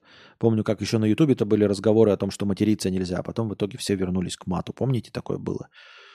А, там дисклеймеры всякие вставляли и все остальное, но в итоге все продолжили в блогах материться. А,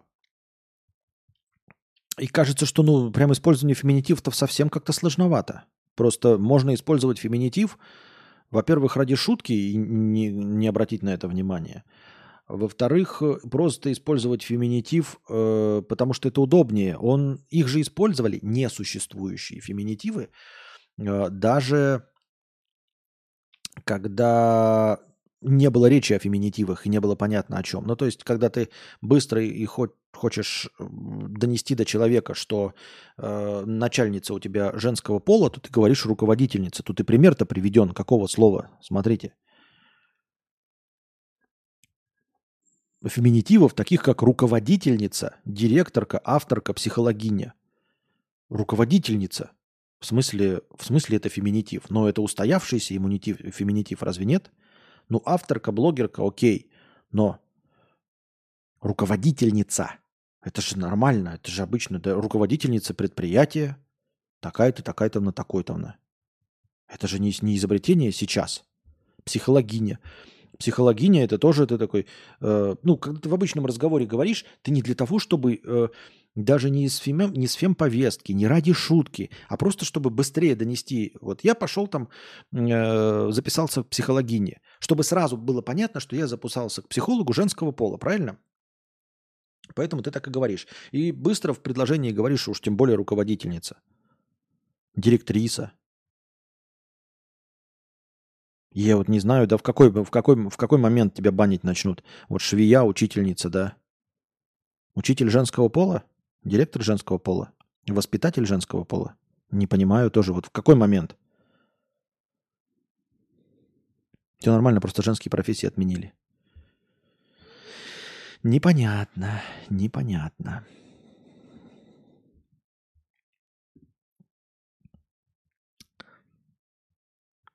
Тейлор Свифт отбирает первенство у Майкла Джексона. Тейлор Свифт – одна из самых известных поп-звезд в настоящее время, молодая, талантливая и красивая. Каждая ее работа становится рекордом по сборам и продажам. Как и произошло с ее последним альбомом Midnights, выпущенным 21 октября, и который до Рождества продался в количестве 6 миллионов копий. Как вот продался в количестве 6 миллионов копий. Это я понимаю, конечно, часть из этого – Точнее, нет, давайте с обратной стороны пойдем. Вот сколько продалось компакт-дисков, э, пластинок? 6 миллионов копий. Конечно, большая часть из них, наверное, это продажи через стриминговые сервисы, но альбомами. То есть, если бы это была просто подписка, например, там на Deezer, на Spotify, на Apple Music, на Яндекс, на ВКонтакте, вы же покупаете подписку на все – то есть нельзя фактически считать, что это продажа Тейлор Свифт.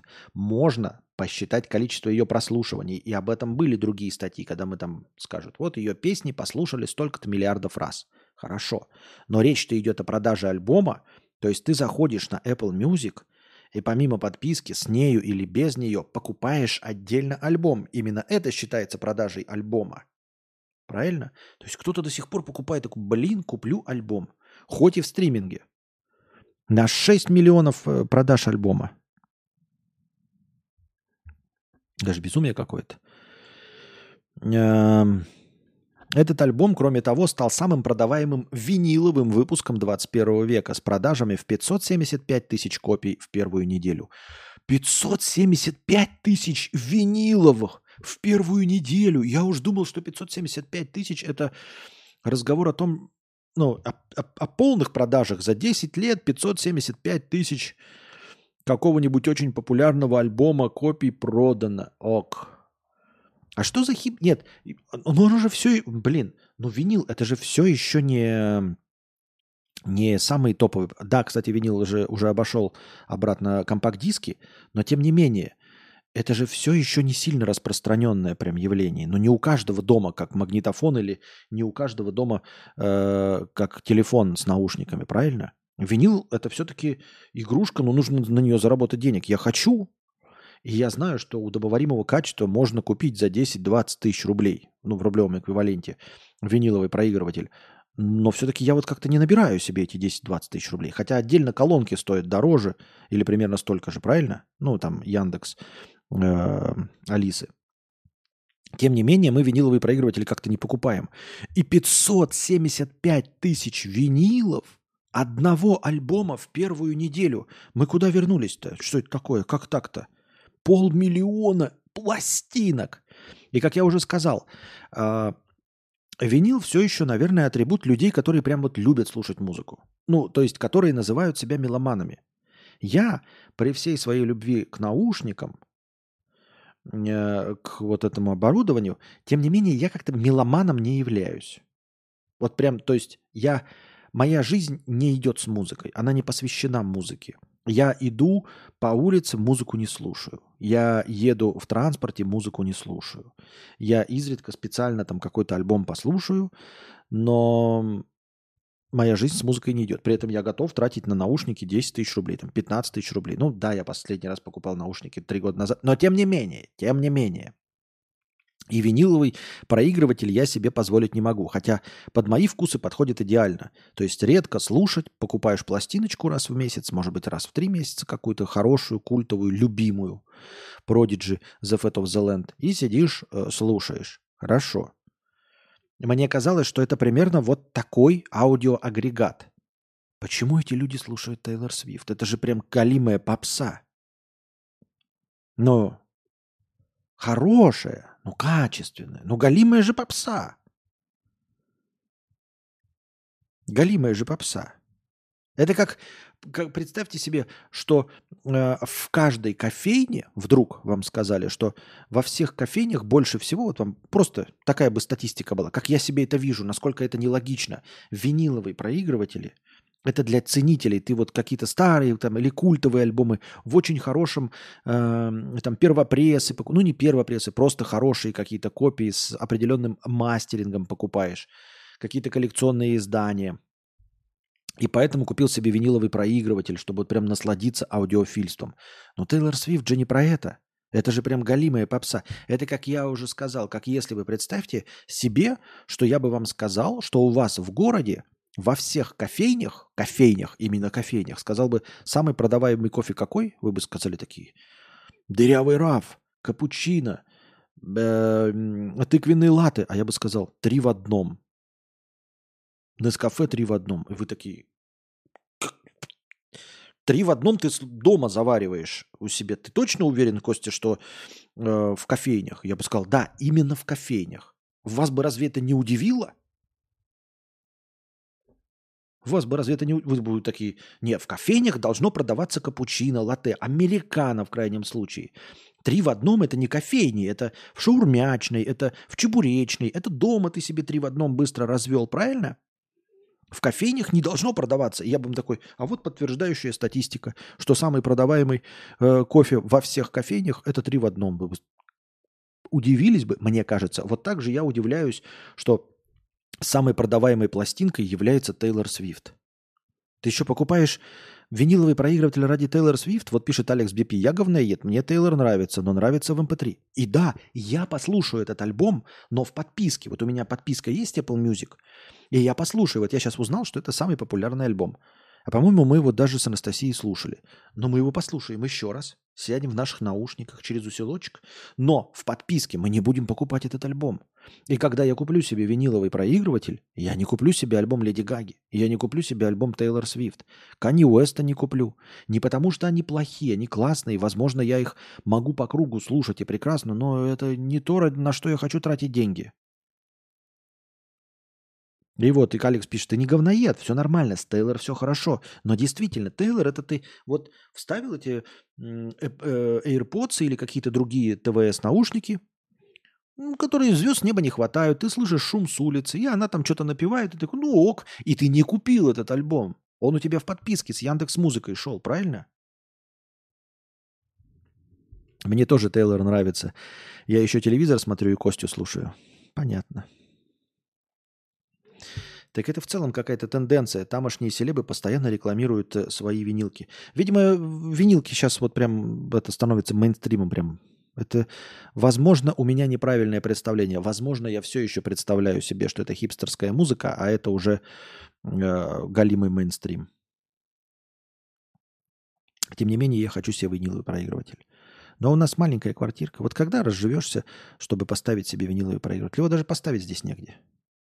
Ну реально его негде поставить. Просто негде и все. Что на него даже хотя бы одну тумбочку, правильно? А еще лучше колонки. Но окей, без колонок, чисто в наушниках слушать. Но тем не менее, его-то надо куда-то поставить. А тем более ты остаешься э, этим цифровым кочевником. Насколько можно рассчитывать, что тебя не выгонит завтра за что-нибудь из страны, правильно? Как можно покупать такую дуру? Просто вы скажете, PlayStation купил. Но PlayStation это свободно конвертируемая валюта, и его, в принципе, можно за полцены, ну, хотя бы слить. А куда ты виниловый проигрыватель сольешь?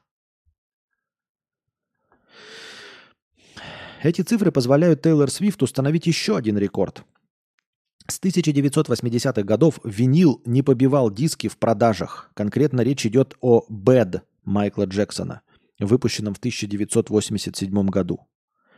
Кто знает, сможет ли известность Тейлор Свифт когда-нибудь превзойти миф о Майкле Джексоне. На данный момент цифры кажутся э, свидетельствовать, что эта икона поп-музыки нового поколения действительно завоевала рынок современной музыки. Вот, кстати, интересно. А, не надо мне называть сейчас старпером, который не готов к ничего новому. Нет, я готов. Тем более я не отношусь с каким-то особым пиететом к Майклу Джексону. Но тем не менее у него есть хиты, которые я включаю. Я его не люблю, я никакие альбомы его целиком не слушал, но у него есть такие хиты, э, которым я могу подпеть. Там вот Билли Джинс, да, например, или это... э, ну, короче, какие-то есть. Хотя бы Билли Джинс назвал. У Тейлор Свифт я не могу назвать вот сходу ни одной песни, которую я мог бы э, подпеть. Это при том, что вы скажете, ну ты просто э, за- зашорился. Нет. Я, например, э, вот последняя песня Майли Сайрус, да? Это Flowers. I can buy myself flowers. Вспомнил, напел. Другая песня Майли Сайрус там. I came in like a wrecking ball. Да? Леди Гаги могу. Это Pa-pa-poker face, pa-pa-poker face. Могу напеть. Вот меня спрашивают, Леди Гага, я вот называю, да, вот мне, Майли Сарус я называю. Тейлор Свифт я не называю ни одной песни. Вы скажете сейчас, конечно, поете, скажете, я, и я ее узнаю, потому что я слышал ее в ТикТоке. Но, тем не менее, у меня нет ничего узнаваемости, а это звезда, которая превосходит Майкла Джексона. Как? Как она Майкла Джексона превосходит? Вот и, э, я не его поклонник, но знаю его песни. И как я уже вот привел Леди Гагу, привел Майли Сайрус, а у этой песни ни одной не знаю. И при этом она их всех превосходит.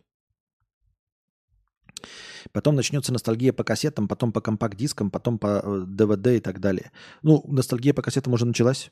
Андрей Кузнецов, посмотри, Стасай как просто уже купил себе плееры, купил себе кассеты, слушал кассеты. Не последнюю очередь в этом играет, конечно, популярность кассетного плеера эм, Звездного Лорда из Страж, Стражей Галактики. Э, довольно большая часть населения ждет возвращения того самого Волкмана от Sony. Они прям пишут письма в Sony, типа «верните Волкман». Ну, э, культовый э, кассетный плеер. А Китайцы сейчас выпустили какие-то очень качественные. Ну, то есть китайские копии вообще кассетных плееров вы сейчас можете уже найти легко и просто, они продаются новые. Кто-то, вот прям буквально недавно я новость читал, какой-то клевый кассетный плеер выпустил. Прям не, не просто э, затычка для рынка, а прям какую-то модель.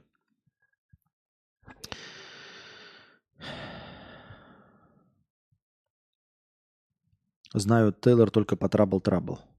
Я только клип помню, где баба в мексиканца превращалась. У меня на ум приходит песня, что там про трабл. И вот видите, два человека про трабл помнят. Ты сам не там не так давно говорил о том, как Америка существенно отличается от нас в плане интереса и расслоения. А, да-да-да-да-да-да. У нас, мол, все знают Пугачева, у них люди не знают Джонни Деппа и смотрят гольф. Да, да. Так что, может, не стоит так удивляться, что мы что-то не знаем. Кто такая Тейлор Свифт? Да, да. Ты прав, ты прав. Ты прав, motherfucker. Ну что ж, глянем последний вопрос. Так, в синем разделе чата вопросов у нас больше нет. Настроение наше закончилось. По-моему, сегодня был хороший, продуктивный стрим. Э, Много поговорили, не вяленько поговорили. Надеюсь, вам понравилось. Приходите завтра, приносите ваши добро- добровольные пожертвования на подкаст завтрашний. Не забывайте, что можно заказывать кино и смотреть его вместе. Последний раз мы смотрели что? Я забыл. А, Барби смотрели же, во. Так что, если что, заказывайте, будем смотреть.